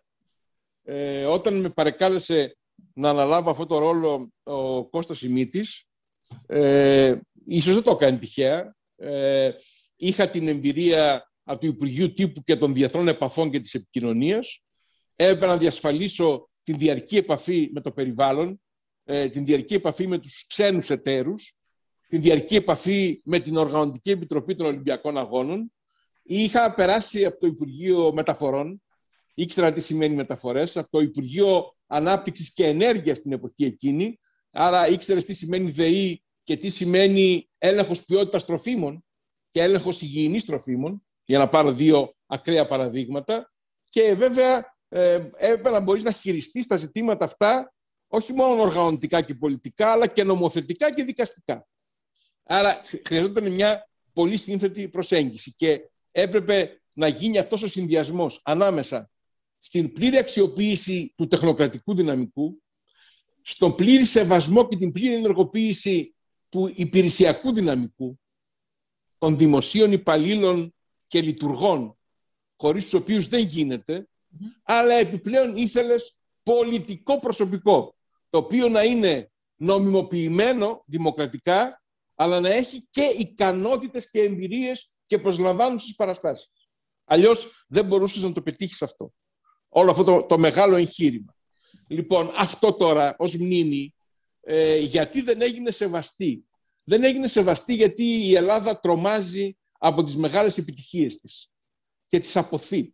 Υπάρχει ένας μηχανισμός ο οποίος είναι σε πάρα πολύ, μεγάλη, σε πάρα πολύ μεγάλο βαθμό νοοτροπιακός. Ε, θεωρούμε ότι όλα αυτά γίνανε με υπερένταση δυνάμεων, ότι πετύχαμε κάτι το οποίο είναι έκτακτο και μετά όλη η κοινωνία και το κράτος αναπαύεται και απολαμβάνει για πάρα πολλά χρόνια μία επιτυχία του, ώσπου να έρθει το επόμενο χτύπημα. Και βλέπετε τώρα πώς έχει χαλαρώσει η δημοσιονομική επίγνωση. Το μεγάλο μάθημα των 10 ετών δραματικής κρίσης που κόψαμε 65 δισεκατομμύρια με αύξηση εσόδων και μείωση δαπανών. Λόγω της πανδημίας χάθηκε η δημοσιονομική Αυτό σας έλεγα, υπήρξε μια έκτακτη συνθήκη. Μισό λεπτό. Χάθηκε διότι η πανδημία επέτρεψε να δίδονται παροχές. Δόθηκαν 43 δισεκατομμύρια και έπρεπε να δοθούν, αλλά δόθηκαν σε δύο χρόνια. Ξέρετε τι διαφορά έχει το παίρνω από το δίνω; Έχεις άλλα ανακλαστικά. Άλλη συνείδηση της πραγματικότητας. Εάν χαθεί η δημοσιονομική επίγνωση, η ανάγκη δηλαδή να προστατεύσουμε τη χώρα μας δημοσιονομικά, είναι πολύ πιο ε, επικίνδυνο, ιστορικά επικίνδυνο, από το να χαθεί η μνήμη των Ολυμπιακών Αγώνων. Η μνήμη των Ολυμπιακών Αγώνων και της επιτυχούς προετοιμασίας είναι μηδαμινή μπροστά στη μνήμη των μεγάλων θυσιών του ελληνικού λαού τα δέκα χρόνια της οικονομικής κρίσης. Έχει χαθεί, άρα, άρα λοιπόν, ε, έχει, έχει και, και αυτό πρέπει να σας πω, το έχω ζήσει και σε πολύ πιο ευαίσθητα θέματα. Έχω ζήσει την απουσία ε, σκητάλης και ενημέρωσης και μνήμης πολιτικής στη διαχείριση της εξωτερικής πολιτικής. Γι' αυτό είχα πολύ μεγάλο άγχος όταν έφυγα από το Υπουργείο Εξωτερικών να παραδώσω τους φακέλους και αναλυτικά γραμμένες εκθέσεις για το τι κάναμε σε κάθε θέμα. Ώστε να υπάρχει συνέχεια και να υπάρχει και γραπτή αποτύπωση. Αλλά επειδή ρωτάτε ειδικά για το ζήτημα των Ολυμπιακών Αγώνων, σας λέω ότι αυτή η άειλη κληρονομιά χάθηκε για τους λόγους που εγώ προσπαθώ να εξηγήσω και που είναι αυτή. Να σας πω και κάτι χαρακτηριστικό. Εγώ προσωπικά παρέδωσα το Υπουργείο Πολιτισμού το 2004 στον κύριο Καραμαλή που ήταν πρωθυπουργός αυτοπροσώπως. Γιατί λόγω της σημασίας που είχε το, το είχε Υπουργείο, ναι. εν των Ολυμπιακών Αγώνων ήταν ο υπουργό. Τα έχω πει όλα. Και ήξερε ότι υπάρχει ε, η τεχνογνωσία. Και η Γενική Γραμματεία Ολυμπιακής Προετοιμασίας με Γενικό Γραμματεία τον Κώστα Καρτάλη ε, ήταν τμήμα του Υπουργείου Πολιτισμού. Δηλαδή ήταν ένα μεγάλο αρχείο για πάρα πολλά πράγματα, ε, το οποίο είναι πολύτιμο. Και φυσικά ο καθένας μπορεί να σε ζητήσει ανα πάσα στιγμή ε, και να του πεις αυτό που πρέπει να του πεις, αλλά εδώ δεν μιλάμε για μαρτυρίες τώρα και για αφηγήσεις. Εδώ μιλάμε για δομές, μιλάμε για αρχεία, μιλάμε για, ε, ένα, για μια κληρονομιά η οποία είναι πάρα πολύ σημαντική και η οποία μένει και στη μνήμη της υπηρεσίας. Αλλά η μνήμη των υπηρεσιών θέλει ένα ταρακούνημα πάντα πολιτικό, θέλει ένα, μια ηγεσία. Ε, αυτό έχει πάρα πολύ μεγάλη σημασία για την δημοκρατία, για το δημοκρατικό πολίτευμα. Γιατί βλέπετε τώρα, ε, στη διαχείριση της πανδημίας, ε, που δοκιμάζονται παραλλήλως και ταυτοχρόνως όλα τα πολιτικά συστήματα, πολλοί θαυμάζουν τα ολοκληρωτικά ή τα αυταρχικά πολιτικά συστήματα, γιατί είναι πιο αποτελεσματικά από τα δημοκρατικά. Σημειωτέων ότι και αυτό που συμβαίνει ε, με την ευρωπαϊκή ασφάλεια στην Ουκρανία ή περί την Ουκρανία, στην πραγματικότητα και σε μια δεύτερη ανάγνωση, είναι ένα ζήτημα δημοκρατίας. Είναι μια σύγκρουση η οποία έχει ένα αξιακό περιεχόμενο σε πολύ μεγάλο βαθμό. Ε, όχι με ψυχροπολεμικούς όρους, με όρους ε, ανθρωπίνων δικαιωμάτων και δημοκρατίας και κράτους δικαίου. Το, που είναι το ό,τι πιο πολύτιμο υπάρχει. Άρα λοιπόν, ε, για να μην ε, σας τρώω πιο πολύ χρόνο σε, αυτήν την, σε αυτό το γύρο, ε, ε, πρέπει να, το, το σχήμα να εφαρμοστεί με τον πιο απλό τρόπο που έχουμε πει. Δηλαδή, η Διυπουργική Ομάδα Διαχείρισης Κρίσεων, Εθνικό Κέντρο Διαχείρισης Κρίσεων που λειτουργεί και πραγματικά και ψηφιακά, περιφερειακές ομάδες διαχείρισης κρίσεων, περιφερειακά κέντρα διαχείρισης κρίσεων. Πλήρης παραλληλισμός και συγχρονισμός με τη δομή των ενόπλων δυνάμεων. Ως Υπουργός Αμήνης το έχω ζήσει και αυτό, με το σχέδιο Δευκαλίων για τη συμμετοχή των ενόπλων δυνάμεων στην πολιτική προστασία και βεβαίως ε, ε, λειτουργία σε πολλά επίπεδα υπηρεσιακών, γενικών γραμματέων και υπουργών. Μα πάντα με την αυτοδιοίκηση και πάντα με την κοινωνία των πολιτών. Ο εθελοντισμός έχει τεράστια σημασία. Ο εντεταγμένος σε ένα σχέδιο εθελοντής μπορεί να κάνει θαύματα.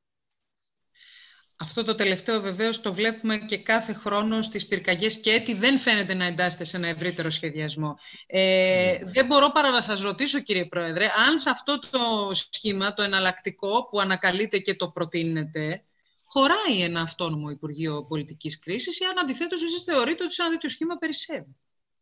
Κοιτάξτε, είναι αυτό που είπε ο Νάσος ο Αλευράς μπορείς να κάνεις ένα αυτόνομο Υπουργείο Πολιτικής Προστασίας. Τώρα ξέρουμε πώς προέκυψε το Υπουργείο Πολιτικής Προστασίας, δεν είναι; Δηλαδή, προέκυψε μέσα από τους κόλπους του Υπουργείου Προστασίας του Πολίτη για να έχει μια αυτονομία και μια απευθεία σχέση με τον Πρωθυπουργό, ο κύριος Χαρδαλιάς. Ε, έγινε το Υπουργείο για να πάει ο κύριος Αποστολάκης ως μια εκδήλωση συνένεσης με τον ΣΥΡΙΖΑ και τελικά επιστρατεύτηκε ο αγαπητός φίλος, εξαιρετικά ε, σημαντικός άνθρωπος που είναι ο Χρήσος Τηλιανίδης να καλύψει αυτό το κενό. Αυτό δεν υπάρχει ως δομή. Έχει μόνο την πυροσβεστική υπηρεσία και μια μικρή γενική γραμματεία. Δεν λύνει το πρόβλημα αυτό. Δηλαδή, τι να σου κάνει η Γενική Γραμματεία Πολιτικής Προστασίας και η πυροσβεστική υπηρεσία εάν η τροχέα της Αττικής Οδού δεν επιβάλλει ε, τη στιγμή που πρέπει τη διακοπή κυκλοφορίας των μεγάλων οχημάτων και μετά όλων των οχημάτων. Εάν δεν μπορείς να λύσεις το πρόβλημα στην οδό Μεσογείων. Αλλά θέλετε να μου πείτε ότι ο χιονιάς είναι ένα γεγονός έκτακτο για την Ελλάδα που είναι μια ηλιόλουστη μεσογειακή χώρα και ένας τέτοιος χιονιάς μια φορά στα 10 χρόνια πόση υποδομή να έχουμε. Εντάξει, πάμε στις πυρκαγιές, πάμε στις πλημμύρες, πάμε στους σεισμούς, πάμε στην διαχείριση των μεταναστευτικών ροών, πάμε στις απειλές αμυγός αστυνομικού χαρακτήρα, δηλαδή σε αυτό που μπορεί να λέγεται μια ομοιρία, ένα έγκλημα μεγάλης κλίμακας. Ε, όλα αυτά ε, τώρα πια πρέπει να τα συνδέσουμε με τις κυβερνοεπιθέσεις. Πρέπει να τα συνδέσουμε με ε, τις βιολογικές ε, ε απειλές, ε, με, με τα πανδημικά φαινόμενα. η, όλη μας η ζωή θα είναι μια κρίση και από δίπλα χρειάζεται τη δομή αυτή για να αντιμετωπίσεις και τις παραγωγικές κρίσεις, τις κρίσεις ανταγωνιστικότητας, τις ενδεχομένως νέες χρηματοοικονομικές ή δημοσιονομικές κρίσεις. Δεν έχουμε απαλλαγή από τους κινδύνους αυτούς. Οι κρίσεις θα είναι πολλών ειδών. Τώρα θέλεις μία αντίληψη οργανωτική, μία αντίληψη πολιτική και μια νοοτροπία η οποία να τα διέπει όλα αυτά. Σας ευχαριστώ πολύ κύριε Πρόεδρε. Νομίζω, αν και υπόθηκαν κάποια πράγματα, θα είχε ενδιαφέρον να, να προσπαθήσουμε να κάνουμε μία αποτίμηση του σήμερα, των αναγκών του σήμερα, των ε, ελλημάτων ενδεχομένως, των ελλείψεων του σήμερα. Ε, κύριε Καρτάλη, είχα την τύχη προ καιρού να παρακολουθήσω σε μια εκδήλωση που ήμασταν από κοινού και την έκθεση που παρουσιάσετε ειδικά για τις απειλές της κλιματικής κρίσης. Δεν θέλω ωστόσο να το περιορίσουμε εκεί.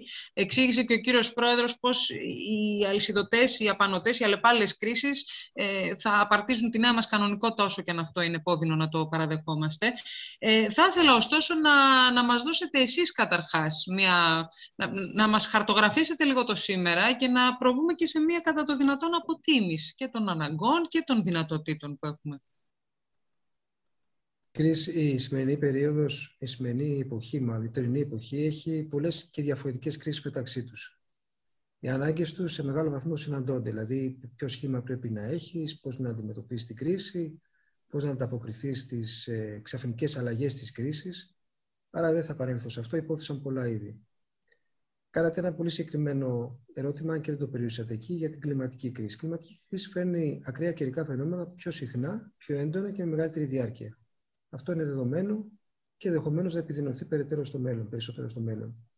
Άρα, σίγουρα αυτό που χρειάζεται είναι περισσότερα εργαλεία από αυτά που μας δίνει η επιστήμη και η τεχνολογία για να μπορείς να κάνεις λήψη αποφάσεων. Δηλαδή, να παίρνεις πάρα πολλά δεδομένα με γρήγορο τρόπο, να ενοποιούνται σε συστήματα επεξεργασίας και να δίνει στο πολιτικό προϊστάμενο ή στον τεχνικό προϊστάμενο τη δυνατότητα να πάρουν μια απόφαση που θα ήταν πολύ δύσκολο διαφορετικά να την πάρουν πριν από 15, 20, 30 χρόνια. Mm-hmm. Καλά, 30 χρόνια δεν το συζητάμε. Άρα λοιπόν εδώ χρειάζεται μεγαλύτερη χρήση της τεχνολογίας. Αλλά η τεχνολογία δεν είναι πανάκια. Η τεχνολογία πίσω της έχει τον άνθρωπο. Αν ο άνθρωπος δεν σχεδιάσει σωστά το σύστημα για να χρησιμοποιήσει τεχνολογία, όσο και καλούς υπολογιστές να έχεις, όσα και συστήματα συλλογής δεδομένων να έχεις, δεν θα καταφέρεις να πάρεις σωστή απόφαση. Άρα, κατά τη γνώμη μου, έχει αλλάξει ο τρόπος που λαμβάνεις πια την απόφαση. Δεν είναι πια η παλιά απόφαση που βασίζεσαι σε ορισμένα δεδομένα και έχεις και ένα πολιτικό αισθητήριο, ένα αισθητήριο κινδύνου ή κρίσης. Έχεις την ανάγκη να έχεις μαζί σου αυτό το πλούτο που σου δίνει η τεχνολογία. Και η τεχνολογία σου δίνει ένα τεράστιο πλούτο. Μπορεί να έχεις δορυφορικές εικόνες κάθε πέντε λεπτά. Αυτό είναι τεράστιο πλεονέκτημα. Μπορεί να έχεις στοιχεία από το πεδίο, είτε της πυρκαγιάς, είτε ενός γεγονότος. Αυτό είναι, με συγχωρείτε που σας διακόπτω, αυτό είναι που κυρίω μας λείπει. Σας το ρωτώ, γιατί αυτό που λέτε είναι και το καλύτερο monitoring που ακούστηκε στην πρόσφατη κακοκαιρία, ότι δεν έχουμε και θα χρειαζόταν. Εκεί υπήρξε ισχυρός αντίλογος. Αναρωτιέμαι τι είναι αυτό που πρωτίστως εκτιμάτε ότι μας λείπει, αν υπάρχει μια τέτοια ε, είπαμε και προηγουμένως ότι λείπουν πράγματα τα οποία συγκροτούν μεταξύ τους τι διάφορες εκφάσεις του κράτους. Μίλησα στην, πρώτη, στην πρωτολογία μου για το μικρό κράτος που πρέπει να είναι ευήλεκτο και ταχύ, το οποίο θα κουμπώνει και θα εκμεταλλεύεται και θα αξιοποιεί το κύρος και τη δύναμη του μεγάλου κράτους. Αυτό χρειάζεται και στις κρίσεις. Και το είπαμε και όλοι οι συνομιλητές, λίγο πολύ ο καθένας με διαφορετικό τρόπο, ότι χρειάζεται να υπάρχουν συστήματα τα οποία μιλάνε μεταξύ τους, οι κάθετες διαδρομές να επικοινωνούν οριζόντια, και αυτό είναι κάτι που βοηθάει πάρα πολύ τη λήψη με απόφασης σε ένα κρίσιμο γεγονός. Αυτό δεν είναι, δεν είναι πυρηνική φυσική. Θέλω να πω ότι είναι κάτι το οποίο επαναλαμβάνεται σε όλες τις χώρες, επαναλαμβάνεται στη λογική των ανθρώπων. Το κάνουμε ενδεχομένως και στην καθημερινή μας ζωή με έναν τρόπο που λέγεται κοινή λογική. Από εκεί και πέρα χρειάζονται και άλλα πράγματα. Χρειάζεται, για παράδειγμα, να έχεις μια αίσθηση του κινδύνου που έρχεται. Η αίσθηση του κινδύνου είναι πάρα πολύ σημαντικό πράγμα και η αίσθηση του κινδύνου δεν είναι, ξέρετε, ε, ε, το ένστικτο. Κανένας δεν πρέπει να βασιστεί στο ένστικτο για να πάρει μια τέτοια απόφαση. Είναι και πάλι στα δεδομένα. Είναι στις εκτιμήσεις των ειδικών. Οι ειδικοί, η επιστήμη πρέπει να είναι μέρος της λήψης των πολιτικών αποφάσεων. Και το λέω αυτό γιατί είναι καλύτερο να έχεις ένα false alarm, ένα alarm που δεν πέτυχε, παρά να έχεις ένα missed alarm. Ένα alarm που, δεν το, που το χάσες. Και αυτό είναι πάρα πολύ σημαντικό σε όλα τα συστήματα. Πρέπει να έχεις έναν τρόπο να παίρνεις μια, αυτό που λένε ε, έγκυρη γνωμάτευση για να μπορείς να προστατεύσεις τον πληθυσμό. Και αυτό είναι ένα βασικό στοιχείο. Γι' αυτό σας είπα, φαίνεται λίγο τεχνοκρατική απάντησή μου, αλλά χτίζει το νέο σύστημα όλων αυτών των αποφάσεων, χτίζεται πάνω στην, στην ενσωμάτωση της επιστήμης και στην ενσωμάτωση της τεχνολογίας, αλλά με έναν τρόπο που να έχει λογική και με έναν τρόπο που να προλαμβάνεις το ζήτημα. Εγώ είμαι θειασότης του false alarm σε σχέση με το missed alarm και από νοοτροπία αλλά και από επιστημονική, αν θέλετε, ιδιαιτερότητα, από επιστημονική εμπλοκή. Γιατί είναι. Πέστε για παράδειγμα, πάρουμε ένα παράδειγμα και πέστε ότι κάνουμε ένα, ε, μια πρόβλεψη ότι θα υπάρχει κάτι πολύ ακραίο. Mm-hmm. Και μας το λένε η επιστημονική κοινότητα, μας το λέει η επιστημονική κοινότητα. Πρέπει να το ακούσει η πολιτική ηγεσία που θα πάρει την απόφαση για να προστατεύσει τον πληθυσμό. Το ακούει, παίρνει την απόφαση. Σωστά την παίρνει την απόφαση. Θα πρέπει να εμπιστευτεί την επιστημονική κοινότητα. Αλλά το γεγονός δεν προκύπτει. Γιατί η φύση δεν είναι μαθηματικά, δεν είναι ένα και να κάνει δύο, έχει τις ιδιαιτερότητές της. Σε αυτή την περίπτωση, λοιπόν, αν ε, μπορεί να υποστεί την κριτική. Αλλά πέστε λοιπόν ότι δεν έπαιρνε την απόφαση, επειδή ακριβώς δεν είναι ένα και ένα, ένα και ένα δεν κάνει δύο. Και προέβαινε το γεγονός. Τι θα ήταν χειρότερο, να το χάσεις το γεγονός ή να συμβεί το γεγονός και να μην το έχεις προβλέψει; Άρα θέλω να πω ότι δεν υπάρχουν εύκολες απαντήσεις. Κατά τη γνώμη μου, υπάρχουν δομές. Αυτές τις δομές νομίζω ότι καλό είναι να τις χρησιμοποιούμε, αυτές που είπαμε προηγουμένως, το μικρό κράτος, η ταχύτητα, η συνέργεια και να εκμεταλλευτούμε την τεχνολογία όσο γίνεται περισσότερο μέσα από μια λογική. Εγώ πιστεύω σε συστήματα που συγκεράζουν μεταξύ τους διαφορετικές συνιστώσεις του κράτους. Μόνο έτσι δουλεύει ένα κράτος, όταν οι συνιστώσεις έρχονται μαζί, είτε είναι στον ίδιο χώρο, είτε είναι σε άλλους χώρους και απλώς επικοινωνούν μεταξύ τους. Κύριε Καρτάλη, σας ευχαριστούμε. Ε, ο κύριος Φλωρίδης είδε από τον προηγούμενο γύρο και το περιμένω με μεγάλο ενδιαφέρον. Ε, είχε πει ότι θα εστιάσουμε και στο θέμα της ασφάλειας. Οπότε το ερώτημα είναι η απόπειρα αποτίμησης του σήμερα, κύριε Φλωρίδη, αλλά βεβαίως θα σας ζητήσω ότι έχετε να μοιραστείτε μαζί μας για τις απειλές της ασφάλειας και σε σχέση με το θέμα που συζητάμε, να το πράξετε γιατί πάντα είναι από τα θέματα που πολύ απασχολούν τους πολίτες. Πρέπει λίγο να, να, να θυμηθούμε το διεθνές περιβάλλον μέσα στο οποίο προετοιμάζαμε και την ασφάλεια των Ολυμπιακών Αγώνων. Εγώ θυμάμαι το Ζέπελιν, κύριε Φλωρίδη, θα σας πω. Ναι. πολύ πριν από το Ζέπελιν πρέπει όμως να σας πω το εξής. Όταν λοιπόν συνάντησα το Σάμαρακ και το θέμα το 2000 τον Απρίλιο και έγινε, μπήκε και το θέμα της ασφάλειας, μου έκανε μία πρόταση που αποδείχθηκε όχι απλώς σοφή, αλλά εξαιρετικά παραγωγική και λυτρωτική για τη χώρα. Είπε ότι για να μην έχετε την πίεση από τις μεγάλες δυνάμεις του κόσμου. Όσον αφορά το θέμα του πόσο μπορείτε να οργανώσετε την ασφάλεια της χώρας για τους Ολυμπιακούς Αγώνες, σας προτείνω να δημιουργήσετε μία ομάδα από εκπροσώπους των υπηρεσιών ασφαλείας 7 χωρών,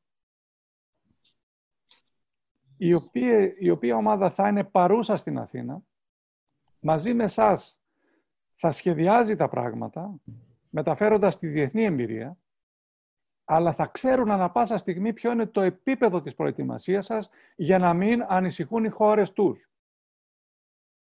Όταν επέστρεψα, ενημέρωσα τον Πρωθυπουργό και ο, ο, ο κύριος Χρυσοχοίδης που ήταν υπουργός ε, Δημοσίας Τάξης τότε ανέλαβε και το οργάνωσε αυτό αμέσως. Πρέπει να σας πω ότι αυτό μας έσωσε. Γιατί; Το Σεπτέμβριο του 2001, και έρχομαι τώρα στο διεθνές περιβάλλον, γίνεται η επίθεση στους δίδυμους πύργους στην Νέα Υόρκη και ξεσπάει μια, ένα απίστευτο πρόβλημα ασφάλειας στον κόσμο. Και εμείς τώρα προετοιμαζόμαστε για τους αγώνες. Ξεκινάει η επέμβαση στο Αφγανιστάν και Φεβρουάριο-Μάρτιο του 2003, προσέξτε, πλησιάζουμε στους αγώνες, γίνεται η επέμβαση των Αμερικανών στο Ιράκ. Άρα έχουμε ένα πλαίσιο διεθνούς ασφάλειας πάρα πολύ δύσκολο. Οι ανησυχίες είναι μεγάλες, διότι ο, ο φόβος πια που έχουν οι μεγάλες δυνάμεις είναι μην τυχόν γίνουν κατά τη διάρκεια των αγώνων των Ολυμπιακών στην Αθήνα τρομοκρατικά χτυπήματα.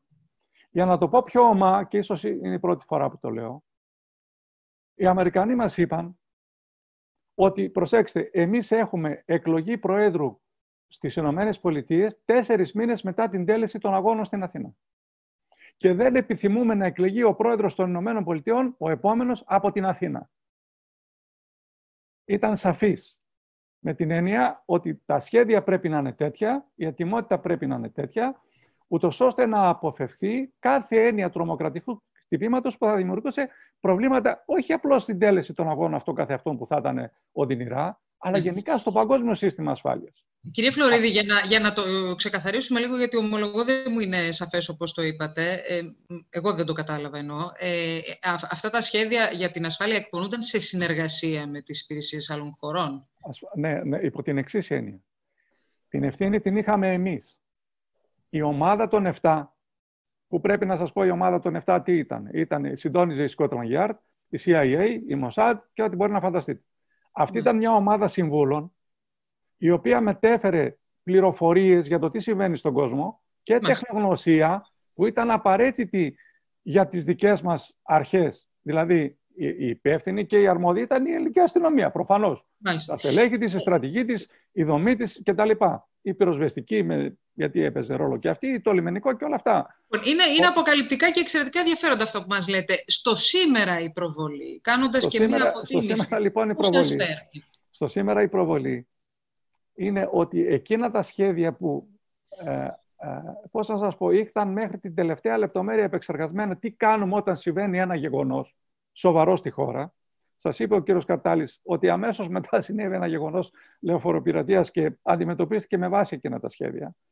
Θυμίζω ότι πριν τους Ολυμπιακούς Αγώνες, ένα-δύο μήνες, έπεσε το αεροπλάνο ήλιος. Σωστά. Και αυτό αντιμετωπίστηκε ως Ολυμπιακό συμβάν αμέσως. Εκεί δηλαδή είχαμε ενεργοποίηση τέτοιων σχεδίων. Ακριβώς, ναι. Ακριβώς, ναι. Και πρέπει δεν να σας πω ότι όταν έγινε η τελευταία άσκηση με στο στρατηγείο των Ηνωμένων Πολιτειών στη Στουτγκάρδη, το αρμόδιο για την Ευρώπη και την Ασία.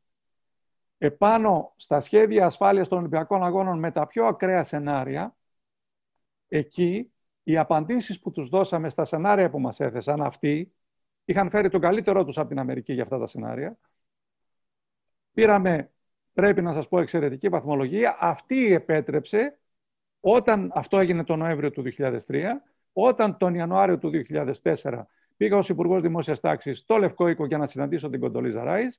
Η Κοντολίζα Ράις να μας πει ότι εμείς είμαστε ήσυχοι πια, γιατί έχουμε όλες τις πληροφορίες για το ότι τα πράγματα στην Ελλάδα πάνε καλά. Άρα, εκείνη επίση η, γνώση του πώς δομημένα αντιμετωπίζεις περιστατικό προς περιστατικό, τι κάνεις αν συμβεί αυτό και τι κάνεις αν συμβεί κάτι άλλο, αυτό ήταν ένας καταπληκτικός πλούτος για, ε, για την ελληνική αστυνομία. Που χάθηκε, μου είπατε που, που χάθηκε. Ε, δεν θέλω να πω ότι χάθηκε, ε, αλλά αυτός ειδικά, ναι, ναι, ναι, μιλώ συνολικά ως ναι. αντίληψη, εξήγησε ο κ. Βενιζέλος πολύ αναλυτικά τι ήταν αυτό. Αλλά μία αντίληψη, μια νοοτροπία παρέμεινε. Όμως και η ελληνική αστυνομία, όπως και οι άλλες δομές του ελληνικού κράτους, αντιμετωπίζουν το πρόβλημα του τελικά ποιος ηγείται, πώς οργανώνει το εσωτερικό τους κάθε φορά, ποιος ηγείται πολιτικά, ποιος ηγείται φυσικά, ποιος είναι ο φυσικός. Ωραία. Σε αυτό το επίπεδο, μια αποτίμηση της σημερινής κατάστασης θα την κάνατε; Πώς είναι τα πράγματα σήμερα, εγώ πρέπει να σας πω δεν είμαι ευχαριστημένος όπως είναι σήμερα. Δεν είμαι ευχαριστημένος σε πάρα πολλά επίπεδα. Παρά το γεγονός δηλαδή ότι έχουμε ε, εν πάση περιπτώσει αστυνομικούς που αφιερώνονται στο καθήκον που, που, που, που, που, έχω την εντύπωση ότι λείπει ένας συνεκτικός τρόπος διοίκησης του σώματος, προσανατολισμένος με σύγχρονο τρόπο να αντιμετωπίζει σύγχρονα προβλήματα. Φοβάμαι ότι κάθε τόσο πειραματιζόμαστε και κυρίως πειραματιζόμαστε, ε, πειραματιζόμαστε στο Θεαθήνε. Η αστυνομία θέλει άλλη δουλειά από πίσω, η οποία είναι συλλογή πληροφοριών, αξιολόγηση πληροφοριών, ανθρώπους που ασχολούνται με αυτά για να μπορούν να ξεχνιάζουν πράγματα και κυρίως μόνιμα σχέδια. Καλό είναι το Θεαθήνε, καλές είναι οι βόλτες, δίνουν μια αίσθηση ε, εν πάση περιπτώσει, στους πολίτες ότι η αστυνομία κινείται. Θέλει όμως και κάποια άλλα πράγματα. Εν πάση περιπτώσει, δεν θέλω να τα μηδενίσω. Η αστυνομία ελληνική είναι σε καλά επίπεδα, αλλά δεν είναι σε αυτά που θα μπορούσε πράγματι να είναι. Άστε. Κυρία Λευρά, το θέμα μας είναι η αποτίμηση Βεβαίως ε, όλοι οι εκλεκτοί συνομιλητές ε, εδώ, ε, όπως έχετε διαπιστώσει, τοποθετούνται με όποιον τρόπο θέλουν και βάζουν και άλλα θέματα στο τραπέζι, οπότε το ίδιο θα ζητήσω να κάνετε και εσείς αν αισθάνεστε την ανάγκη. Αλλά πάντως το βασικό που θέλουμε να κάνουμε είναι να, να, να δούμε πού είμαστε σήμερα. Ασφαλώς η χώρα έχει προοδεύσει σε πολλά θέματα. Είναι πολύ σημαντικά τα όσα είπε ο πρόεδρος, ο κ. Βενιζέλος, ε, για το ότι η χώρα πέρασε ένα τρομακτικό και τραυματικό σοκ ταυτόχρονα την τελευταία δεκαετία με την οικονομική κρίση. Και εκεί υπήρξαν πράγματα τα οποία από ό,τι φαίνεται δυστυχώς έχουν χαθεί μέσα σε αυτό το κύκλο της ασυνέχειας, της θεσμικής ασυνέχειας ε, της χώρας. Ε, η, η, βασική ε, ε, πεποίθησή μου είναι ότι OK, okay, συμφωνώ με τον Κώστα, η τεχνολογία, η επιστήμη, τα δεδομένα, όλα παίζουν το ρόλο τους, αλλά πάντα η πολιτική είναι κάτι παραπάνω.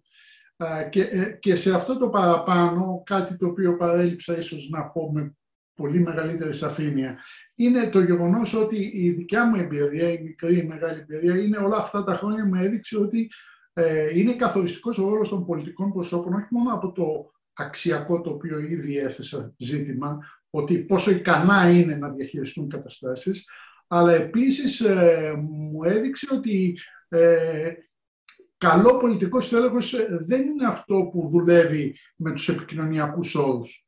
Ε, εμένα, ε, ε, οι δικές μου εμπειρίες μου έδειξαν ότι οι πολιτικοί που στα δύσκολα, που στα προβλήματα δεν κρυβόντουσαν, ήταν καλή πολιτική. Μπορεί να συγκέντρωναν ω αλεξικέρανα μερικές φορές την κρίνια, την οργή, τον θυμό του κόσμου και της κοινωνίας, αλλά αυτοί ήταν εκεί, ήταν στη μάχη και δεν κρυβόντουσαν. Ε, μπορώ να αναφέρω παραδείγματα. Ο, ο Παριστάνος, ο, ο κ. Βενιζέλος είναι ένα από αυτά. Δηλαδή ήταν ένας πολιτικός που δεν κρύφτηκε ποτέ. Δεν κρύφτηκε στην οικονομική κρίση, πήγε υπουργός οικονομικών, ε, έκανε πράγματα στους Ολυμπιακούς Αγώνες που δεν είναι γνωστά. Ήταν μέσα στη μάχη. Δεν κάθισε να παρακολουθήσει τη μάχη από τον θρόνο του, ε, ε, του ε, μακριά από το όρο Σεγάλεο. Ε, αυτό το λέτε σε αντιδιαστολή με κάτι που παρακολουθείτε, ας πούμε, να συμβαίνει σήμερα. Σας το ρωτώ γιατί η ερώτηση συχνά, δεν είναι βλέπω, συχνά βλέπω από το 2004 και μετά ναι. ε, πολλούς και με πολλούς τρόπους να προφυλάσσουν την προσωπική τους, την, την προσωπική τους κληρονομιά, την προσωπική τους εικόνα. Εγώ το θεωρώ λάθος. Ε, έμαθα με τον Κώστα το Λαλιώτη. Ε, ε το 2000, όταν ξεκίνησε το αεροδρόμιο, θυμάμαι ακόμα την περίπτωση που που έσκασε το πρόβλημα μέσα σε 24 ώρες με, με το τεράστιο χάος ε, ε, στο αεροδρόμιο Ελευθέρως Βενιζέλος που μόλις είχε εγκαινιαστεί. Ο Λαγιάτης δεν ήταν ο, ο πλέον αρμόδιος υπουργός, αλλά αμέσως από το πρώτη ώρα που έσκασε εκείνο το μεσημέρι το πρόβλημα, μπήκε στο war room που λέμε. Μπήκε δηλαδή στη, στη μάχη χωρίς να υπολογίσει το ότι εγώ γιατί να ανακατευθώ. Αυτό νομίζω είναι ένα πολύ σημαντικό στην πολιτική ότι ο πολιτικός πρέπει να είναι εκτός και από ικανός, αλλά πρέπει να είναι και μάχημος. Να είναι παρόν, να μην κρύβεται.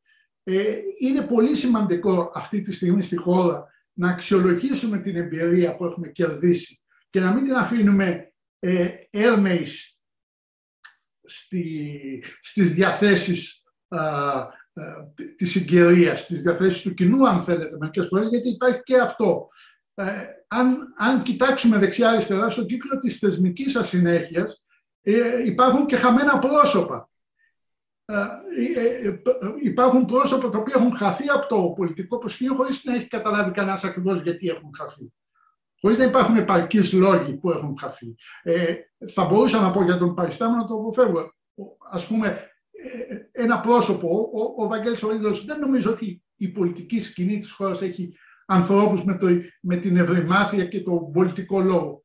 Γιατί όμως ε, δυσκολευόμαστε να τους ακούσουμε, γιατί όμως δυσκολεύεται το ίδιο το κόμμα, ο ίδιος ο πολιτικός χώρος να τους ακούσει για πολλά χρόνια.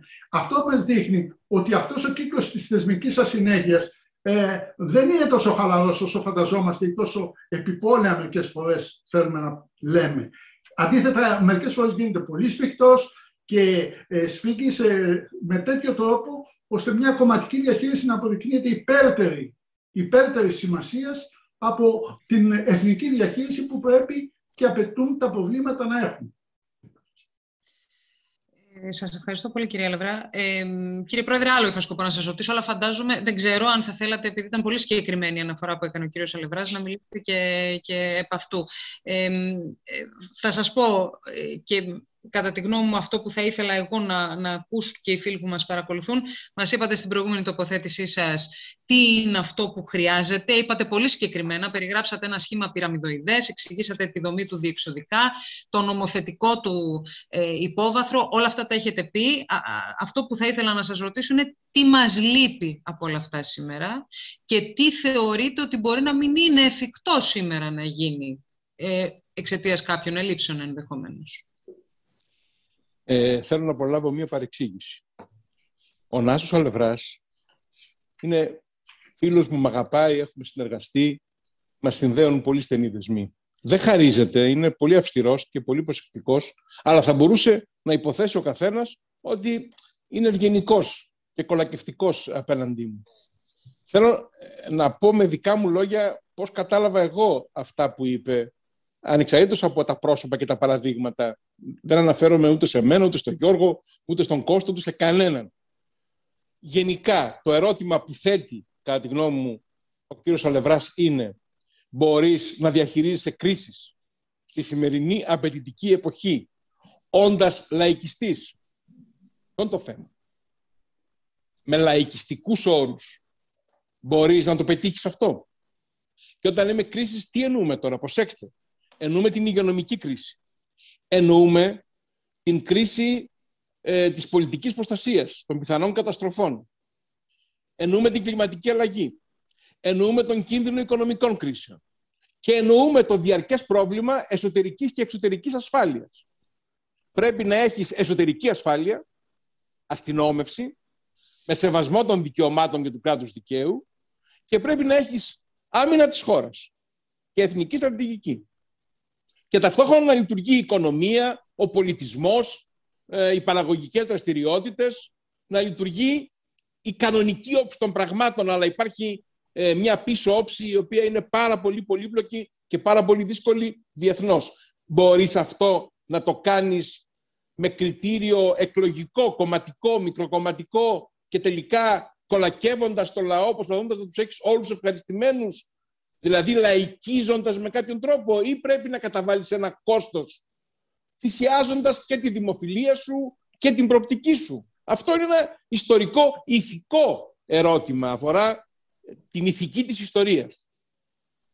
Τώρα, πρακτικά, η Ελλάδα έχει και μεγάλα πλονεκτήματα. Είναι ένα κράτος μεσαίο για τα διεθνή δεδομένα, με ένα πληθυσμό που δυστυχώς θα φθήνει δημογραφικά, αλλά πάντως μεσαίο, και είναι ένα ενιαίο κράτος. Δεν είναι ομοσπονδιακό. Όταν ε, πήγα αμέσως μετά την ε, τραγική ιστορία των δίδυμων πύργων ε, στις Ηνωμένες Πολιτείες, τέλη Ιανουαρίου, αρχές Φεβρουαρίου του 2002, για τους χειμερινούς Ολυμπιακούς Αγώνες στο Salt Lake City, στη Γιούτα, στα θέματα ασφάλειας, οι Αμερικάνοι μας κοιτούσαν με πολύ μεγάλο θαυμασμό. Γιατί, Γιατί έχουμε μία αστυνομική δικαιοδοσία. Χάρη μάλιστα στον, ε, στην πρώτη κυβέρνηση Ανδρέα Παπανδρέου και στον ε, αείμνηστο Σκουλαρίκη ενοποιήσαμε την αστυνομία πόλεων και τη χωροφυλακή. Και έχουμε μία δικαιοδοσία. Στην Γιούτα, στο Salt Lake City, αν θυμάμαι καλά, υπήρχαν 7 αστυνομικές δικαιοδοσίες. Δεν μπορούσαν να καταλάβουν τι είναι ομοσπονδιακό, τι είναι πολιτιακό, τι είναι της κομιτείας, τι είναι της πόλης, τι είναι του σερίφη και ούτω καθεξής. Άρα έχουμε και πλεονεκτήματα. Τώρα, ε, εάν όταν είχα ασχοληθεί με την Ολυμπιακή προετοιμασία είχα διατελέσει υπουργός Αμήνης, θα είχα μια πιο ολοκληρωμένη προσέγγιση των πραγμάτων. Και πιστεύω, συγγνώμη που το λέω, ότι αν δεν έχεις και κάποια αίσθηση του τι συμβαίνει στον χώρο της εξωτερικής πολιτικής και της άμυνας, δεν μπορείς να έχεις την πλήρη εικόνα, την ολιστική για το τι σημαίνει αυτό. Δεν βάζω μέσα την διαχείριση της οικονομίας. Ε, αυτό πια ίσως είναι το, το, το πλήρες, η σφαίρα. Λοιπόν, ε, αυτό που συμβαίνει λοιπόν, κυρία Λιμπεράκη, είναι το εξής. Πρέπει να έχουμε αυτό που είπε ο, ο Κώστας, αίσθηση κινδύνου. Το λένε στη στρατιωτική ορολογία στο, στο ΝΑΤΟ, awareness. Πρέπει να αντιλαμβάνεσαι από πού μπορεί να σου έρθει. Το μεγάλο θέμα τώρα είναι ότι στην εποχή μας, λόγω και της ε, online εξέλιξης των πάντων σε πραγματικό χρόνο, σε παγκόσμιο επίπεδο, ό,τι συμβαίνει στο παραμικρό χωριό της Ελλάδος μπορεί να είναι αμέσως ορατό ανά τον κόσμο, σημαίνει ότι καταργούνται τα επίπεδα διοίκησης. Δηλαδή, δεν υπάρχει ε, διάκριση μεταξύ στρατηγικού επίπεδου, τακτικού επίπεδου και επιχειρησιακού επίπεδου. Παραδείγματα. Εάν σου εγκλωβιστούν αυτοκίνητα στην Αττική Οδό, αρμόδιος καθίστε το Πρωθυπουργός γιατί πληρώνει το πολιτικό κόστος. Εάν συλλάβουν ένα στρατιώτη στον Εύρο, οι Τούρκοι, αρμόδιος καθίστε το Πρωθυπουργός γιατί πρέπει να πληρώσει το πολιτικό κόστος.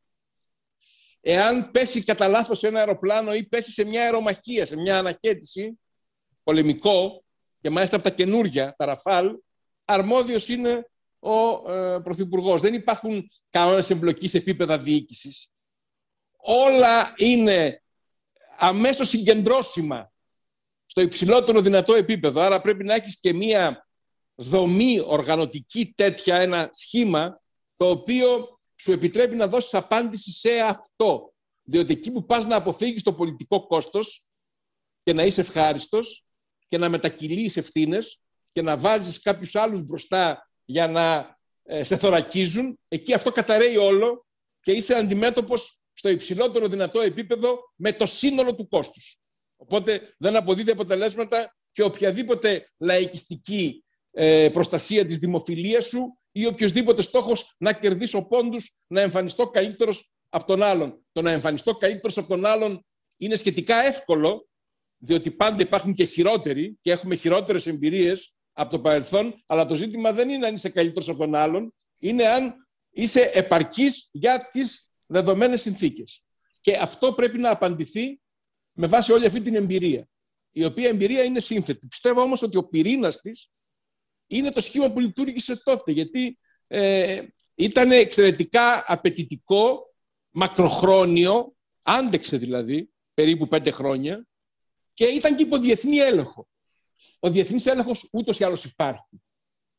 Δεν μπορείς να κάνεις τίποτα ούτε στο σκληρό πυρήνα του κράτους, της εθνικής κυριαρχίας, χωρίς αναφορά στο ΝΑΤΟ, χωρίς αναφορά στις ελληνοαμερικανικές σχέσεις, χωρίς αναφορά στην Ίντερπολ, στη Europol, στην, στην συνεργασία των υπηρεσιών πληροφοριών. Άλλωστε, αυτό που λέμε διαχείριση κρίσεων είναι κατά ένα τεράστιο ποσοστό, 70%, έγκαιρη συγκέντρωση και ε, αντίληψη πληροφοριών. Ναι.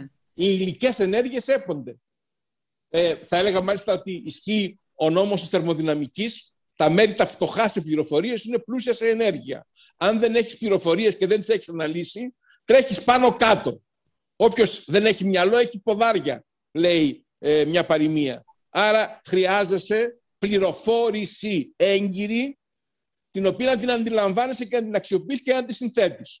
Αυτό σου επιτρέπει να κάνεις καλή διάταξη δυνάμεων και να γλιτώνεις περιττές κινήσεις και να είσαι γρήγορος. Αυτά. Ναι. Ε, ε, παρόλα αυτά, εγώ θα, θα το θέσω ενδεχομένως να το είπατε, αλλά θα ήθελα και, και πιο Παρακαλώ. Να, το, να το ξαναρωτήσω. Τι μας λείπει από, από αυτά που χρειάζονται για να ενεργοποιήσουμε ένα τέτοιο σχήμα; Μας λείπουν ε, ή μπορούμε και απλά πρέπει να ακολουθήσουμε μια συγκεκριμένη διαδικασία; Ε, πρέπει να σεβόμαστε την ιστορία, τη μνήμη, τη συνέχεια. Ε, εάν θεωρούμε ότι η ιστορία ξεκινάει από εμάς, ότι κανείς άλλος δεν έκανε κυβέρνηση, κανείς άλλος δεν αντιμετώπισε κρίσεις, κανείς άλλος δεν ήταν ε, τόσο αποτελεσματικός, τόσο μορφωμένος, τόσο έξυπνος, τόσο τυχερός και ότι, εν πάση οι άλλοι έπεσαν στην ατυχία, ήταν στις κυβερνήσεις των μνημονίων, στις κυβερνήσεις της μιζέριας και ότι εμείς τώρα είμαστε πολύ ωραίοι, άνετοι, ε, μπορεί να δίνουμε προσδοκίες. Ε, εάν δεν σέβεσαι τις ιστορικές προϋποθέσεις της ύπαρξής σου και εάν δεν μιλάς με ειλικρίνεια και απλώς προσπαθείς να επινοήσεις νέες λέξεις για να κρύψεις τις ίδιες καταστάσεις, δεν κερδίζεις τίποτα. Ε, όλα έχουν υποθεί. Ε, όλα έχουν γίνει, όλα έχουν δοκιμαστεί. Πρέπει να τα μάθεις, να τα σεβαστείς και να τα αξιοποιήσεις. Και νομίζω ότι πρέπει να υπάρχει και μια κουλτούρα πολιτικού πολιτισμού, μια κουλτούρα συνένεσης. Είναι άλλο το συγκυβερνώ, άλλο το σέβομαι τη δημοκρατική αρχή, τη διάκριση κυβέρνησης αντιπολίτευσης και άλλο το έχω έναν πολιτικό πολιτισμό, έναν κοινωνικό πολιτισμό. Έχω συνένεση και πολιτική συνένεση, αλλά και κοινωνική. Δηλαδή την κοινωνία την ενεργοποιώ, την οργανώνω, την κατευθύνω προς αυτό το στόχο που θέλω, που είναι η ποιότητα της ζωής μας και η συμπερίληψή μας ε, σε ένα πλαίσιο το οποίο είναι εθνικό, κοινωνικό, κρατικό, δίνει προπτική, δίνει ασφάλεια, δίνει ένα αίσθημα του ανήκειν, το οποίο είναι πάρα πολύ σημαντικό. Εδώ χάνουμε αυτό το αίσθημα μέσα από τις ανισότητες, μέσα από τις αδικίες, μέσα από την αγωνία για την επιβίωση, από την ακρίβεια, από την ανεργία, ε, από την ανισοκατανομή που βλέπουν άλλοι των ευκαιριών, ακόμη και με τους ευρωπαϊκούς πόρους. Άρα νομίζω ότι έχει πολύ μεγάλη σημασία ε, να, δούμε το ζήτημα αυτό ε, ως ένα μεγάλο ζήτημα ε, νοοτροπίας και του κράτους και του κομματικού συστήματος και της κοινωνίας. Κύριε Πρόεδρε, σας ευχαριστώ. Νομίζω ότι είπαμε πολλά. Θα πρότεινα να κλείσουμε αυτή τη συζήτηση με έναν γρήγορο τελευταίο γύρο συμπερασμάτων. Απολύτως ελεύθερο. Τι κρατά ο καθένας από τους εκλεκτούς μας συνομιλητές από αυτήν τη συζήτηση που ήδη έχει συμπληρώσει 100 ε, λεπτά; Κύριε Καρτάλη, θα κρατήσω την ίδια σειρά, όπως ξεκινήσαμε από εσάς. Εντάξει, εγώ κρατώ την ανάγκη να υπάρχει μνήμη. Ένα κράτος χρειάζεται να έχει μνήμη. Μνήμη και στα καλά και στα κακά.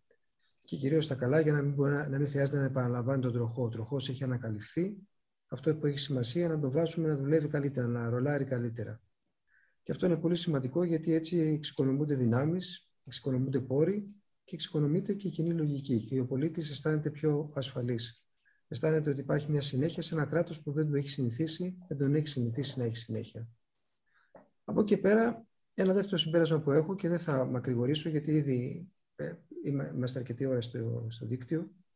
Το ένα δεύτερο συμπέρασμα είναι ότι θα πρέπει να, να χρησιμοποιούμε και τις διεθνείς εμπειρίες. Υπόθηκε και από το Γιώργο του Φλωρίδη και από τον Βαγγέλη του Βενιζέλο με διαφορετικούς τρόπους ότι χρειάστηκαν δυνάμεις από το εξωτερικό.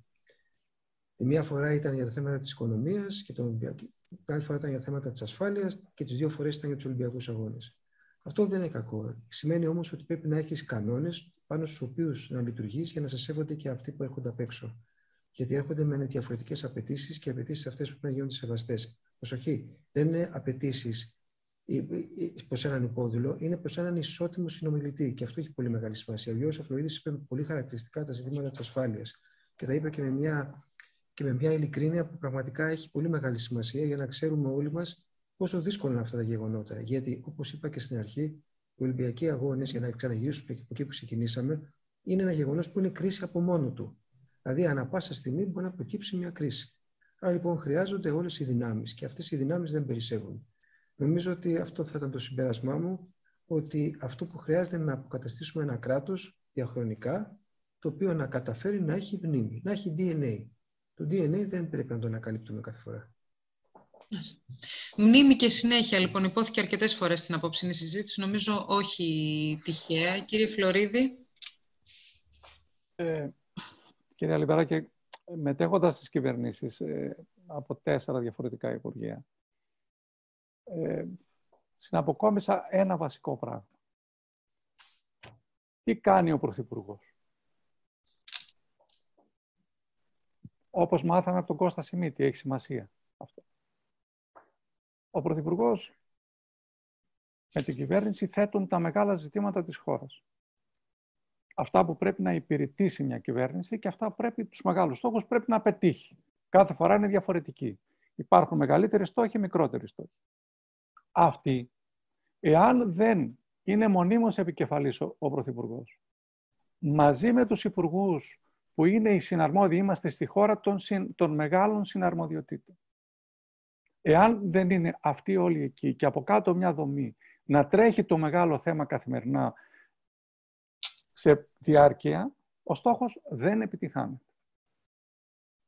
Ας πούμε, η πορεία προς την ΟΝΕ δεν μπορούσε να επιτευχθεί εάν ο Κώστας Σιμίτης δεν οργάνωνε την κυβέρνησή του έτσι ώστε να πραγματοποιηθούν όλες οι αναγκαίες μεταρρυθμίσεις ώστε, σε όλα τα επίπεδα, ώστε η Ελλάδα να είναι συνεπής στο ραντεβού της στην αξιολόγησή της 31 Δεκάτου του 1999. Για τους Ολυμπιακούς αγώνες έχουμε πει πολλά ο Πρωθυπουργός εκτός από αυτό κάνει και ένα άλλο. Η καθημερινή διαχείριση κρίσεων του Πρωθυπουργού είναι να επιλύει τις διαφωνίες των Υπουργών του επί διαφόρων θεμάτων που είναι συναρμόδιοι. Εάν υπάρχει και μια άλλη αντίληψη, να λέει ο Πρωθυπουργός στους Υπουργούς, βρείτε τα. Εάν το πει αυτό, τα αποτελέσματα είναι καταστροφικά και τα έχουμε πληρώσει. Εάν τεθεί επικεφαλής της επίλυσης των διαφωνιών μεταξύ των Υπουργών, τότε το πράγμα ρολάρει και τα αποτελέσματα έρχονται. Κατά συνέπεια, λοιπόν, ό,τι συμβαίνει σε μια χώρα ή δεν συμβαίνει σε μια χώρα, όσον αφορά την πορεία της στο παρόν και στο μέλλον, εξαρτάται κατά βάση από την αντίληψη που έχει ο κάθε φορά Πρωθυπουργός για το πώς πρέπει να κυβερνηθεί η χώρα. Δηλαδή, το πώς πρέπει να δομηθεί ένα σύστημα μέσα από το οποίο παράγονται αποτελέσματα είτε στα καθημερινά γεγονότα, είτε στις μεγάλες επιδιώξεις. Εάν δεν υπάρχει τέτοιο σύστημα, τότε είναι προφανές ότι τα πράγματα δεν φέρνουν τα αποτελέσματα που θέλουν. Και τότε αρχίζουν οι μεγάλες παρεξηγήσεις. Θα κλείσω ναι. με μια επισήμαση που έκανε ο κ. Βενιζέλας και που δεν πρέπει να περάσει έτσι. Η αρνητική πλευρά, μάλλον η απώλεια μνήμης σε αρνητικά γεγονότα. Πριν από 10 χρόνια χρεοκοπήσαμε. Για πολύ συγκεκριμένους λόγους που ποτέ δεν αποτέλεσαν αντικείμενο μιας σοβαρής, ήρεμης, υπεύθυνης συζήτησης στην Ελλάδα. Γιατί χρεοκοπήσαμε. Και είπε, προσοχή, επειδή η πανδημία δημιούργησε την ανάγκη να διατεθούν πολλά δισεκατομμύρια, αυτό μας έδωσε την εντύπωση ότι ξαφνικά έχουμε ξεπεράσει την καταιγίδα, ξεπεράσαμε τις αιτίες της χρεοκοπίας και επομένως μπορούμε να βαδίσουμε προς το μέλλον αμέριμνοι και ήδη τώρα συσσωρεύεται από διάφορες κοινωνικές ομάδες, δικαίως ή αδίκως, από διάφορους επιτίδιους και από τα κόμματα ένας ατέλειωτος κατάλογος αιτημάτων που όλα έχουν οικονομικό αποτέλεσμα, τα οποία αρχίζουν και προβάλλονται και υποβάλλονται προς επίλυση από την κυβέρνηση. Πράγμα που σημαίνει ότι αν ξεχάσουμε τι μας συνέβη πριν από 10 χρόνια, δηλαδή ότι χρεοκοπήσαμε για αυτούς τους λόγους και επανέλθουμε αυτή τη στιγμή σε μια πάλι λειτουργία τέτοια η οποία μας οδηγεί σε ένα πολλαπλασιασμό ελλημάτων και χρέος, τότε είναι προφανές ότι η επόμενη χρεοκοπία πλησιάζει. Λοιπόν, ε, ε, επισημάνατε για να συνοψίσω το ρόλο που κατά τη γνώμη σας θα πρέπει να έχει ο, ο Πρωθυπουργός, ούτως ώστε να λειτουργούν τα πράγματα να ρολάρουν όπως χαρακτηριστικά είπατε και μιλήσατε κι εσείς για τη δημοσιονομική επίγνωση, αυτό που έθεσε νωρίτερα και ο, ο κύριος Βενιζέλος, ο κύριος Πρόεδρος. Σας ευχαριστώ κύριε Φλωρίδη. Κυρία Λευρά. Ε, ναι, συμφωνώ απόλυτα και με τους προλαλήσαντες ε, και ε, συνοψίζοντας πιστεύω ότι ε, λαμβάνοντας υπόψη την ιστορική εμπειρία των Ολυμπιακών Αγώνων μπορούμε να πούμε ότι πέτυχαν γιατί και αυτό δεν ήταν αποτελέσμα τύχης, ήταν αποτέλεσμα μιας πολύ σκληρής, σκληρής δουλειάς. Δυστυχώς όμως στον, στον εσωτερικό πολιτικό διεισμό που, είναι, που έχει ιστορικά χαρακτηριστικά στην Ελλάδα ε, για ένα πολύ μεγάλο μέρος της κοινής γνώμης οι Ολυμπιακοί Αγώνες ήταν μια αρπαχτή, ήταν μια αποτυχία, είχε ένα τεράστιο δημοσιονομικό κόστος, οδήγησε την Ελλάδα στη χρεοκοπία ίσως. Ε, όλα αυτά δείχνουν ότι πολύ συχνά ε, το κομματικό όφελος και η κομματική σκοπιμότητα, η πολιτική σκοπιμότητα ε, καταστρέφει τη θεσμική συνέχεια που πρέπει να έχει το ελληνικό κράτος και στην οποία πρέπει να επενδύσει το ελληνικό κράτος. Αυτή η θεσμική ασυνέχεια, η, θεσμική, ε, η, η απώλεια θεσμικής μνήμης είναι που παράγει πολύ συχνά προβλήματα που ονομάζουμε κρίσεις. Ε, για την αντιμετώπιση των κρίσεων πάντα πρέπει να υπάρχει πολιτικό σχέδιο εκ των προτέρων και όχι εκ των υστέρων. Ε, και το πολιτικό σχέδιο δεν σημαίνει ούτε συνθηματολογία, ούτε ε, ε, ε, έτσι εκθέσεις ιδεών. Θέλει πολλή δουλειά για να καταστρωθεί. Ε, θεωρώ πολύ σημαντικό ότι πρέπει να υπάρχουν σταθερές δομές διοικητικές στη χώρα. Αυτές, είναι, αυτές οι δομές αποτελούν τους πυλώνες για να μπορέσεις να αντιμετωπίσεις με επάρκεια τις κρίσεις. Χρειαζόμαστε να ενσωματώσουμε στην ε, θεσμική πρακτική της χώρας τα καλύτερα διεθνή παραδείγματα, το είπαν όλοι οι συνομιλητές και υπάρχουν πολλές εμπειρίες ε, διεθνώς τις οποίες πρέπει να ενσωματώσουμε στη χώρα. Και τελευταίο βεβαίως, αλλά όχι λιγότερο σημαντικό, θεωρώ ότι τα πρόσωπα τα οποία υπηρετούν σχέδια πρέπει να έχουν ικανότητες, πρέπει να αξιολογούνται και εσωτερικά και εξωτερικά και αυτό πάντα εξασφαλίζει και μια ισορροπία στη λειτουργία της ε, χώρας στις ε, δύσκολες εποχές. Σας ευχαριστούμε πολύ κυρία Λευρά. Ως προς τον εξωτερικό έλεγχο το είπε και ο κύριος Πρόεδρος νωρίτερα. Βέβαια αναρωτιέμαι πόσο εφαρμόσιμο είναι αυτό σε κρίσεις άνευ προηγουμένου, τουλάχιστον για τη δική μας ε, εποχή. Θέλω να πω, ε, κύριε Πρόεδρε, και στον κορονοϊό είδαμε ότι δεν υπήρχαν πρωτόκολλα για να ακολουθηθούν. Πολλές φορές η Ελλάδα υπήρξαν και θέματα στα οποία πρώτη πήρε θέματα, πρώτη πήρε πρωτοβουλίες και ακολούθησε ναι. η Ευρωπαϊκή Ένωση. Θέλω να πω, δεν ξέρω αν υπάρχει οδικός χάρτης για όλες τις κρίσεις. Η εποχή μας φέρνει ε, πρωτόγνωρα ε, δεδομένα πολλές φορές. Άλλωστε και στην, και στην οικονομική κρίση ήμασταν το μεγάλο εργαστήριο. Σωστά. Όλα δοκιμάστηκαν στην Ελλάδα πρωτίστως και ένας λόγος που η Ευρώπη κατάφερε να αντιδράσει πιο γρήγορα και πιο αποτελεσματικά στην οικονομική όψη της πανδημίας ε, ήταν η ελληνική εμπειρία, το εργαστήριο, ε. το εργαστήριο Νιελάς, ε, που τροφοδότησε με εμπειρία την Ευρωπαϊκή Ένωση και με νέους θεσμούς. Τώρα να σας πω το εξής. Ναι. Το πιο ευχάριστο πράγμα που έχω κάνει στην πολιτική μου διαδρομή ήταν η οργάνωση του κράτους για τους Ολυμπιακούς Αγώνες και το πιο δυσάρεστο και δύσκολο η δεκαετία της οικονομικής κρίσης και ιδίως η πενταετία της διακυβέρνησης. Γιατί εγώ δυστυχώς ήμουνα και σε όλες τις κυβερνήσεις. Δηλαδή στην κυβέρνηση Παπανδρέου, Γιώργου Παπανδρέου του Πασόκ, στην κυβέρνηση συνεργασίας ναι, Πασόκ Νέας Δημοκρατίας Λαϊκού Ορθόδοξου Συναγερμού με τον Λουκά Παπαδήμο, στην κυβέρνηση Σαμαρά Βενιζέλου Κουβέλη, στην κυβέρνηση Σαμαρά Βενιζέλου. Έχω ζήσει το τι σημαίνει να είσαι ο επικεφαλής του κυβερνητικού σχήματος ή ο συνεπικεφαλής, ε, πόσο μοναχικό είναι αυτό το άθλημα, ε, πόσο βαρύ, αλλά ταυτόχρονα και πόσο συλλογική πρέπει να είναι η λειτουργία. Φαντάζεται κανείς ότι ο πανίσχυρος και συγκεντρωτικός Κωνσταντίνος Καραμαλής πήρε μια φορά στη ζωή του μία απόφαση χωρίς να συνεδριάσει με τον Κωνσταντίνο Παπακοσταντίνου τον Παπαλιγούρα, τον Ράλι, τον Αβέροφ, ε, τον Κωνσταντίνο Τσάτσο, τον Τάκο Μακρύ. Υπήρχε ένας πυρήνας ηγετικός τελεχών που ήταν πάντα το κεντρικό πολιτικό επιτελείο της κυβέρνησης και το ίδιο ο Ανδρέας Παπανδρέου και το ίδιο όλοι. Πάντα δεν μιλήσει, υπάρχει αυτό. Έχω, δεν ξέρω, δεν ξέρω. Δεν θέλω να κάνω συγκυριακή κριτική. Λέω ιστορίες από, την, από το παρελθόν για να βγάλει ο καθένας τα συμπεράσματά του.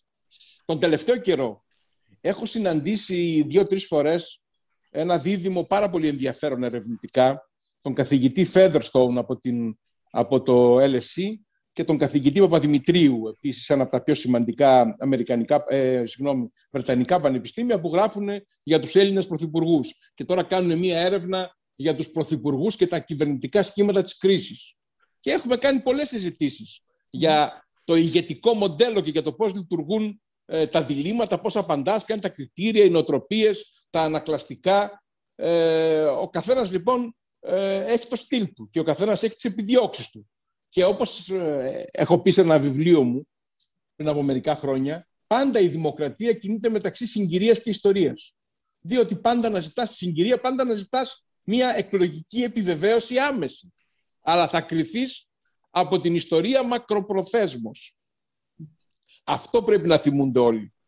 Ότι υπάρχουν δύο επίπεδα νομιμοποίησης και δύο επίπεδα λογοδοσίας. Έχεις ένα συγκυριακό επίπεδο νομιμοποίησης και λογοδοσίας, εκλογικό, κυκλικό, περιοδικό, αλλά εν τέλει υπάρχει και ένα ιστορικό, το οποίο σε καταγράφει.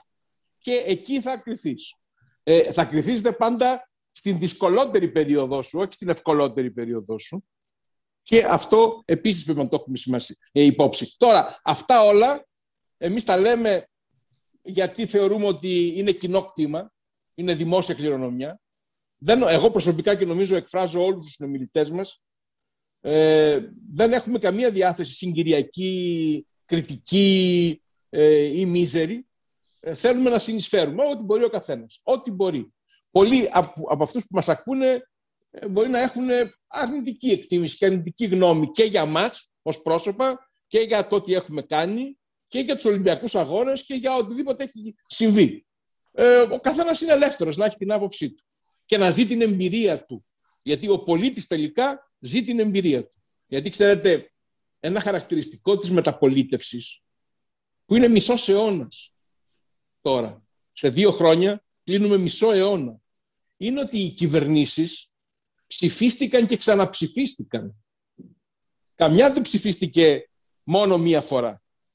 Δηλαδή, ακόμη και ε, οι κυβερνήσεις της περίοδου της δύσκολης 2009-2015 ξαναψηφίστηκαν και αυτές το 2012. Πήραν δεύτερη εντολή. Και ο κύριος Τσίπρας με τον κύριο Καμένο πήραν δεύτερη εντολή και το δημοψήφισμα. Τρεις φορές ψηφίστηκαν. Από την αρχή, μετρήστε, από το 1974, ο κύριος, ο αείμνης, ο Κωνσταντίνος Μητσοτάκης μπορεί να ήταν πρωθυπουργός μια μικρή περίοδο, αλλά κέρδισε τρεις φορές τις εκλογές. Υπήρχε η δυσκολία του εκλογικού συστήματος. Ψηφίστηκε, ξαναψηφίστηκε και ξαναψηφίστηκε. Ο πολίτης έχει μια ευθύνη. Έναν κόκο ευθύνης. Ο καθένας έλεγα. Ένα τίποτα. Αλλά όλος μαζί αυτό είναι ε, ο πύργος μέσα στον οποίο ζει η χώρα. Ελπίζω ο πύργος να μην είναι μόνο από άμμο, πρέπει να έχει και συνεκτικά υλικά. Και νομίζω ότι αυτό θα μπορούσε να είναι και το συμπέρασμα της συζήτησής μας. Όλοι το ελπίζουμε. Νομίζω ότι αυτό το προσυπογράφουν άπαντες, ανεξαρτήτως πώς αξιολογούν όσα συζητήσαμε σήμερα, τα οποία προσωπικά θα μου επιτρέψετε να πω ότι βρέκα εξαιρετικά ενδιαφέροντα από πολλές πλευρές και σε πολλά επίπεδα. Να σας ευχαριστήσουμε πολύ βέβαια. Εμείς ευχαριστούμε. Τον Καρτάλη, τον κύριο Φλωρίδη, τον κύριο Αλευρά, τον οικοδεσπότη μας στον κύκλο ιδεών, τον uh, κύριο Πρόεδρο, τον κύριο Βενιζέλο και όλους εσάς που μείνατε μαζί μας. Βεβαίως με τον κύκλο ανανεώνεται σταθερά γιατί οι εκδηλώσεις έχουν πάντα συνέχεια και αυξημένο ενδιαφέρον. Καλό σας βράδυ. Ακούσατε τη συζήτηση «Η οργάνωση του κράτους για τους Ολυμπιακούς Αγώνες του 2004» ως μοντέλο διαχείρισης κρίσεων. Κύκλος ιδεών, 16 Φεβρουαρίου 2022.